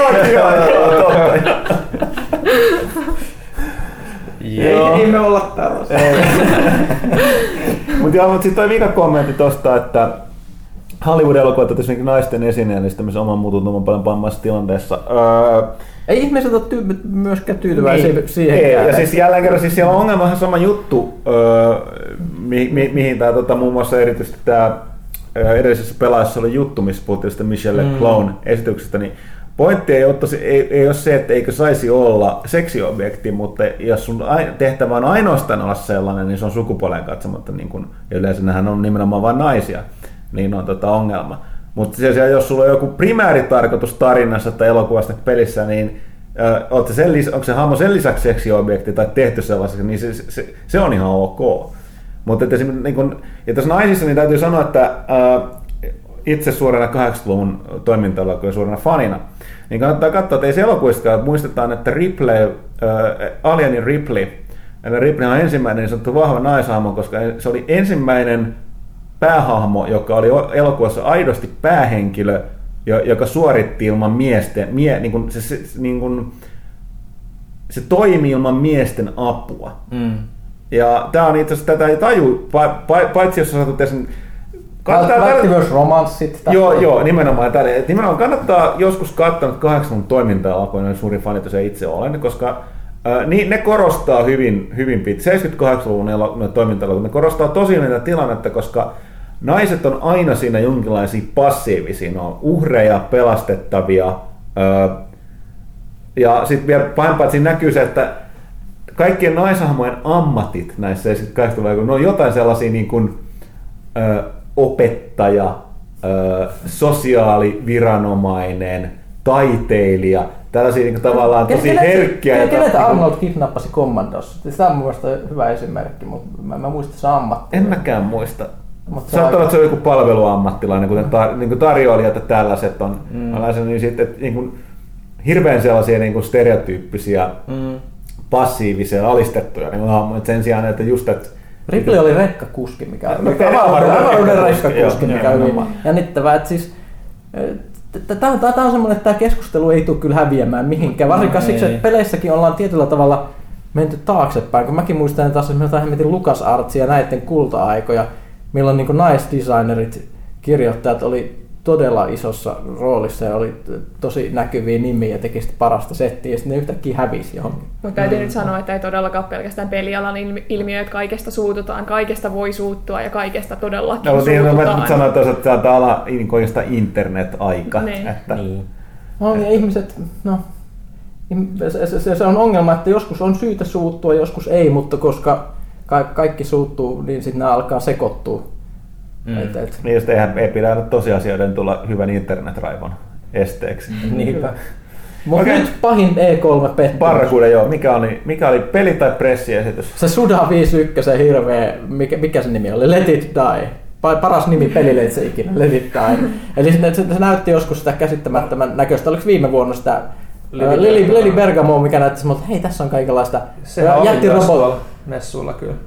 Lili Bergamokin. Oliko se mukaan? No ainakin, siis ei se missään pressissä ollut, mutta meillä olisi ollut haastatteluaika tarjolla sille, mutta me ei se saatu aikaa. Onko se näin? Koska mä kuulin, että se toi niin, Ledi siis, tai korvasi niin, sen. Niin sitä mäkin ihmettelin. Oliko siis meillä ainakin se haastattelu? Niin oli. Joo. Ja sen takia mä ihmettelin, se tuli niin myöhään ennen, että me ihan niin kuin kesäkuun alussa. Joo. Ja sit mutta sit mäkin luin just, että messujen aikana että se ei ollut enää siellä, että se oli vaihdettu sen Ledi Diehin. Eli ne olisi varmaan just vaihtanut sen sit siihen Ledi Diehin. Mutta siis se oli just semmoista, että siis Suda 51, yhden hiti ihme, Killer 7, parasta ikinä, ja sitten ihan hirveä tuubaa sen jälkeen. Sori vaan. No, koska meillä on monta riviota. Hei, mä oon Lollipop Chainsaw. Lollipop Chainsaw, Killer is Dead ja No More Heroes oli kaikki hyviä. Silleen omassa kategoriassaan kyllä. Se on paskakategoria. Oho. Ei, siis sano mies, joka pelaa helvetisti indie-pelejä. Niin, mutta siis jotenkin mun mielestä siis kaikki mitä se on tehnyt Killer 7 jälkeen niin on ollut huonompi versio Killer 7. No Killer 7 ei oikeastaan ole kovin hyvä niin kuin silleen. Niin kuin... Ei se oikeastaan pelinä, mutta kokemuksena. Niin, kokemuksena. Että se on enemmän se kulttimeininki siinä ehkä sitten siinäkin. Että... Kaikki valittaa noista niin kuin tietokoneanimoiduista trailereista, mutta oikeasti nämä tekstitrailerit mä haluan itkeä aina kun mä näen sellaisen just toi Kingdom Hearts 3. Teaseri, siis se oli pelkkää tekstiä ja joku 2 sekuntia jotain still-kuvaa. Ei ollut varaa renderoida. Joo, ja sitten just tämä aiemmin mainittu Story of Seasons, se on siis valmis peli japaniksi. Sitä vaan lokalisoidaan ja silti siitä tuli vaan jotain promojulistekuvia ja siihen väliin laitettu jotain tekstiä, jotain Witness a New Beginning, wow. Mä olin tosi innoissani. Olisiko sellaisen parempi tällainen kotimaisen lentoyhtiön hieno mainos, joka pyörii jalokiin? Joo. Ei vihatkaa tekin nyt vähän. Ai niin, on pahin E3 pettymys. Viha on parasta. Mä sanoin, niin mulla ei silleen niin henkilökohtaisesti tullut vastaan mitään isoja pettymyksiä. No ehkä toi Sudan, just se peli, kun sä mainitsit, niin se oli kyllä tosi niin sitä, että mikä tää on. Ei siitä... Ai että... Tämmöinen vihreävärinen, väkivaltainen taistelupeli, jossa on verta. Oma perässä, holy shit! Et se ei niinku oikeastaan vastannut sitä niinku visuaalista ilmettä, mitä Sudan peleiltä, mutta sehän ei ollut pelikuvaa tai mitä siitä näytettykään. No, mulla on ehkä se, että mä olisin toivonut, että olisi saanut Mass Effectistä enemmän. No joo. Se oli todella köykästä. Biovaralta oli myös vahva esitys. Meillä on tulossa tämmöinen tosi jännä uusi IP. Jossa on tämmönen uusi maailma. Tässä on tämmönen... Pari konseptikuva. Tää on renderoitu kuva jostain puskasta. Ai jaa. Mielenkiinto heräsi heti. Joo. No ehkä just se, niin se tiisaus siitä täysin uudesta IP:stä oli niin täysin turha, mutta mä tavallaan niin kuin, että ajattelin silloin, kun mä näin sen Mass Effectin, miten ne sen hoiti, että se oli ihan hyvin hoidettu siinä mielessä, että me tiedetään, että se niin kuin, ei ole tulossa vielä vähän aikaan. Joo, mutta mä sanonkin, että mun pettymys oli mitenkään niinku realistinen tai niin. Tosiasioihin pohjautuva. Mä olisin vaan halunnut nyt jo nähdä enemmän siitä. Niin. Pettymyksiä tällä alalla tietysti on vähän vaikea niin kuin edes syntyykään, kun tietää jo aika paljon, mitä on jo tulossa. Ja vaikka niin kuin E3 aina sitä uutta, niin kyllä nyt semmoinen pieni mututuntuma on siitä, että mitä sieltä tulee. Niin. Osa ehkä asettaa odotuksetkin sen ympärille. Et ehkä just se isoin pettymys oli se, että ei ollut oikeastaan mitään semmoista niinku big surprise, niin kuin aikaisempina vuosina on ehkä jotain ollut. Mutta Fat Tepi kysyi, että mitäs mieltä olette The Divisionin pelin uusista pätkistä? Itse kysyinen peli on odotuslistan kärjessä ollut julkaisusta asti. Harmi vain, että pelistä on annettu todella vähän tietoa verrattuna siihen, että kuinka paljon tulee videoita ja tietoa pelistä yleensä. Mutta kai tämä on vain hyvä asia, pysyy jännitys ympä korkealla. Fat Tepi tavallaan vastasi nyt itse omaan kysymykseen. Niin vastasi, niin täysin. Et näyttää, että Ubilla on sama tämmöinen markkinointitaktiikka kuin Watch Dogsin kanssa, eli pantataan siihen asti, kun peli tulee pihalle ja sitten ihmiset järkyttyy, että hetken, ei tämä ihan näytä samalta kuin siinä ensimmäisessä E3-trailerissa. No joo, mutta siis se miksi Watch Dogsin, mä juttelin tuon Ubisoftin tyyppien kanssa, niin se miksi se näytti niin paljon paremmalta silloin kun ne näytti sen ekan kerran, oli se, että ne teki sen niinku teho PC:llä ilman, että ne tiesi lainkaan minkälaiset tekniset niinku puitteet näillä Next-konsoleilla. Tämä on tosi mielenkiintoista, siis mitä just selvisi. Watch Dogsin tiedostoista on modaajat löytänyt ne speksit, joilla se E3-esitys, siellä on erikseen sillä pelillä on E3-speksit, joo, jotka pitää modata sieltä käyntiin, jos haluat saada sen saman näköiseksi. Eli se on, periaatteessa, jos sulla on hirveä mylly, niin sä voit pelata sen näköisenä kuin se oli, mutta se on jotenkin päätetty, että tehdään tästä nyt vähän samannäköinen kuin näistä konsoliversioista, niin pistetään näin piiloon. Plus, että tuossa oli tai siis mitä me silloin viimeksi tuossa sanottiin, että monasti käy näin Next Gen -peleillä on aina iso ongelma, kun niitä demota etukäteen, kun silloin kun se on alettu tekemään, niin ei ole yksinkertaisesti ollut mitään muut kuin arveluita siitä, että mikä se niin kuin lopullinen rauta tai koostumus kyllä tulee myös koneessa olemaan, että ei voitu tietää. Että toi sama efektihan oli jo silloin, kun PS3 ja Xbox 360 tuli, että ehkä se, niin kuin se radikaali esimerkki siitä, mitä niin kuin tai ylilyönti, miltä pelit olisi voinut näyttää, oli se ihan ensimmäinen Metal Gear Solid 4:n traileri. Että katsoo sitä ja niinku lopullista peliä, niin on niinku ihan niinku yö- ja päiväeroa. Joo, ja ennenhän puhuttiin bullshoteista, kun oli tämmöisiä kuvia, mitkä näytti erityisesti urheilupeleissä ja autopeleissä. Ei näin oikeasti. Nyt ne on trailereita, niinpä, jotka näyttää pelikuvalta. Katsotteko te varmaan muistatte tämän Killzone 2 niin legendaarisen crappitrailerin niin graafisesti. Niin nykyään, mä katsoin sen hiljattain uudestaan, niin nykyään se näyttää niin kuin ihan doable, ei se ollut niin hyvän näköinen enää, että niin se vaan tekniikka kehittyy. Sitten Napsu. Konsolien hinnat ovat aina tupainen tajuilautus ja saataisiin laskemaan julkaisuhinnoistaan. Uskotteko, että tällä kertaa käy myös näin enemmän tarvetta mahdollisesti ajankohdeksi? Totta kai laskee koko ajan, pääsääntöisesti sen takia, että ne komponenttien hinnat, mistä ne koneet on tehty, niin ne halpenee. Ja ne halpenee silloin, kun katsotaan, että nyt kilpailija myy liian hyvin meihin nähden. Joo. Niin, no siis periaatteessa Mikkissä nyt teki samaan sen, poistamalla sen pakkokinektin, siitä on se hinta laski välittömästi hömtsällä. Mutta se ei toisaalta mennyt PS4 alle, eli PS4 ei mitään kiirettä tässä vaiheessa laskee. Koska ne koneet edelleenkin myy aikalaista tahtia, kun niitä tuotetaan niin, tai ilmestyy kauppoihin, niin ei ole mitään syytä, mutta kyllä ne sieltä tulee ajankohdan. No, mä olisin tosi yllättynyt. Mä taisin olla aika varma, että tänä vuonna ei tule hinnanlaskua. Ei ole vielä tarvetta. Mitäs sitten? HC Jäbä. Mitä mieltä olette The Order 1286 kehittäjä Red Dead Dawnin antamasta ilmoituksesta, että peli tulee pyörimään vain 30 fps, koska se antaa pelille elokuvamaisemman kokemuksen?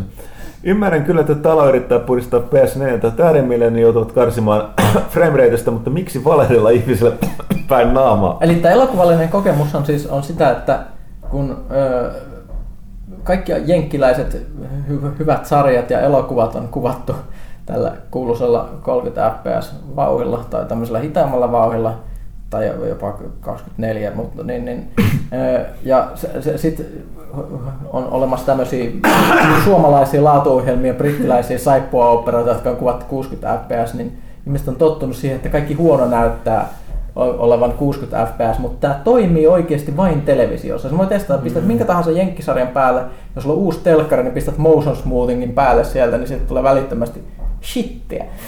Mutta eihän se toimi peleissä tälleen. Ei kukaan katso, että pelissä on liian hyvä frame rate, koska ei me ole totuttu siihen. Se ei siis toimi, joten tuo selitys on siis ihan siis naurettava.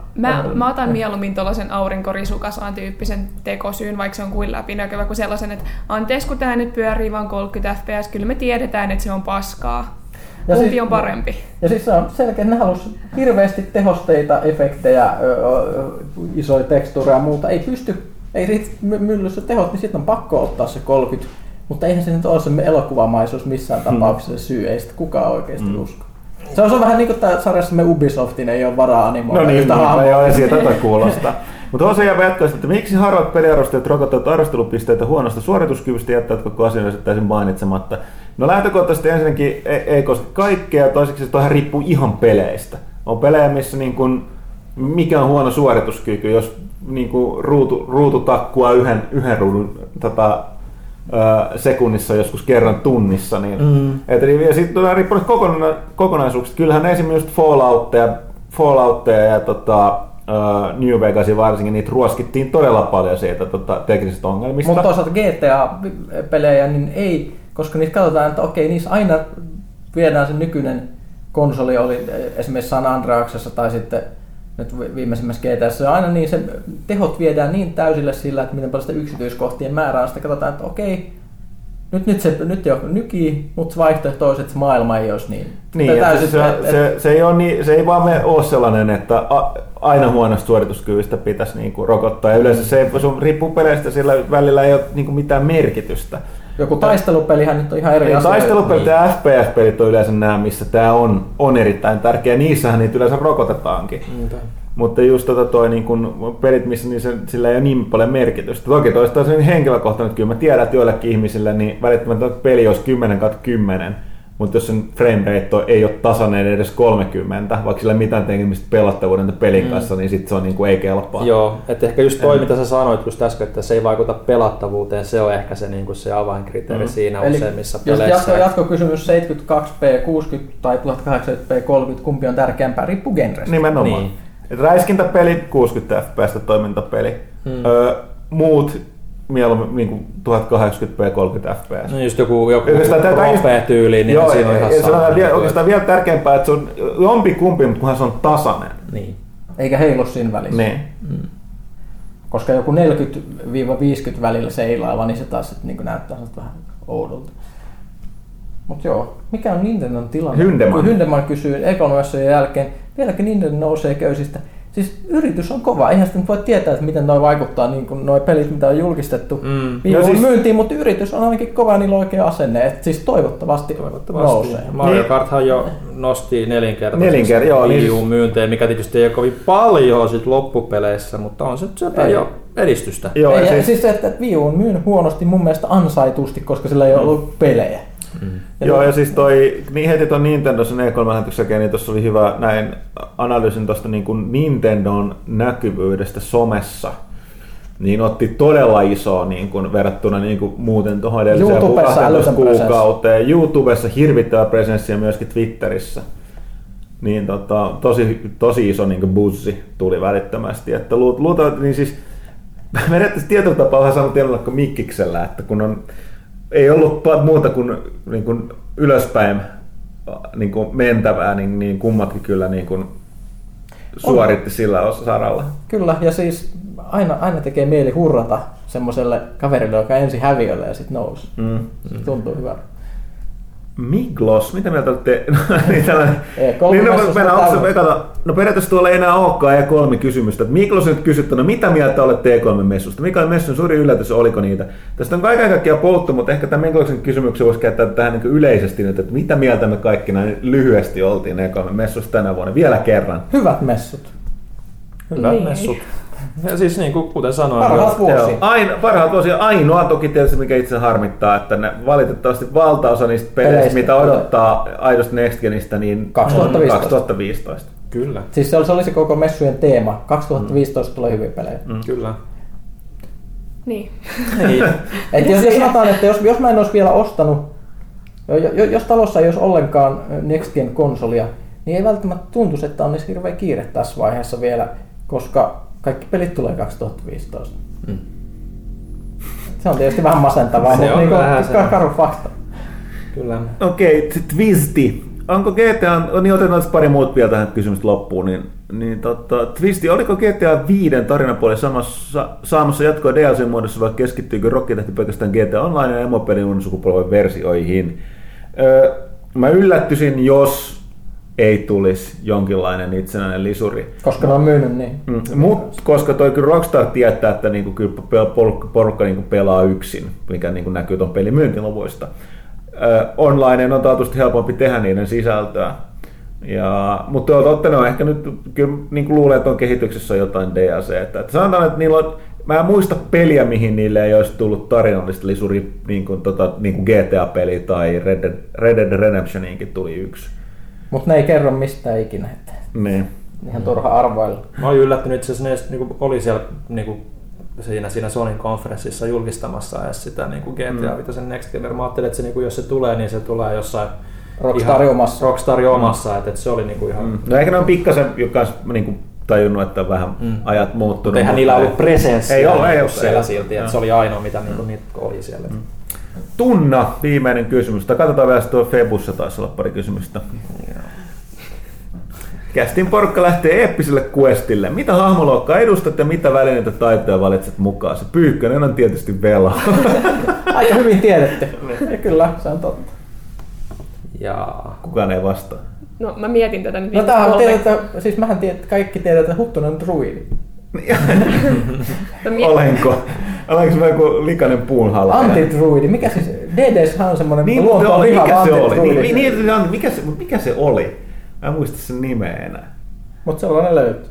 Mä oon miettinyt nyt viimeiset 3 kysymystä tätä kysymystä. Ville on tietysti stealth-pelaaja, se on Rogue. Niin kai se. Tai mitä sä pelaat Final Fantasy 14? Mä olin tankki siinä ihan vaan. Eli joku peltiin pukettava taistelija? Joo, kirvesmies. Marauderi mä olin siinä muistaakseni. Sitten olit vaan vähän aikaa, kun on pelannut sitä. Mä mietin tossa, että kun mä oon harrastanut sitä sun tätä itsepuolustuslajia ja kendoki, no niin, miekkaköppy syys kädessä varmaan kendon seurauksena. Että mä olisin joku melee-klassi, mutta sitten mä rupesin miettimään, että mä en tykkää, kun sattuu. Niin mä olisin varmaan joku parantaja. Laastaripussit mukana. Niin. Sitten otetaan tästä Febusta äkkiä. Tommi Jokinen, onko pelimessuja mielestäni liikaa? E3, Tokyo Games Show, Gamescom, YMSY. Jaksatteko innostaa edelleen hypestä? Mahtavaa kesätoimituksella. Kiitos, kyllä, kiitos. Selkeästi näkyy. Joo, ja siis... No siis, eihän näyttää jälleen kerran. E3 on... puhtaasti niinku trade-eventti, alan tapahtuma. Mutta nämä Tokyo Game Show, Gamescom ja nämä, etenkin nämä Eurogamer Expo, ei niitä kovin paljon muita ole, niin on nimenomaan yleisötapahtumia. Jos ei ole yleisö, niin ei näitä järjestettäisi. Eli kyllä porukkaa kiinnostaa ja hype jaksaa innostaa. Ja E3 on tähdetty just meillä. Ja nimenomaan sitten, jos katsoo laajemmin vielä, niin nimenomaan pelkästään niin pelin kehittäjille ja näille, niin näitä erilaisia tapahtumia messuihan on melkein joka kuu ympäri maailmaa. Joo, niitä on tullut tosi paljon lisää. Ja kaikkea muuta. Ei pysy kärryillä kanssa. Kyllä ne vaan vetää populaa, koska mulla teki oli mennyt toi Eurogamer aika hyvin niin kuin tutkan alta, ennen kuin mä kävin viime vuonna. Mä menin torstai-päivällä ja se oli jo syyskuun loppu, että kaikilla oli alkanut työt ja opiskelut ja kaikki, ja se oli niin täynnä. Siellä hyvä, jos mahtui kävelee. Ja sitten vielä, no joo, Henri Kontturi, mikä on toimituksen vuoden odotetun pelissä? Puhutaan nyt tämän vuoden 2014 odotetun pelissä. Tuliko tänä vuonna vielä jotain pelejä? ai Pyykkä. Evolve.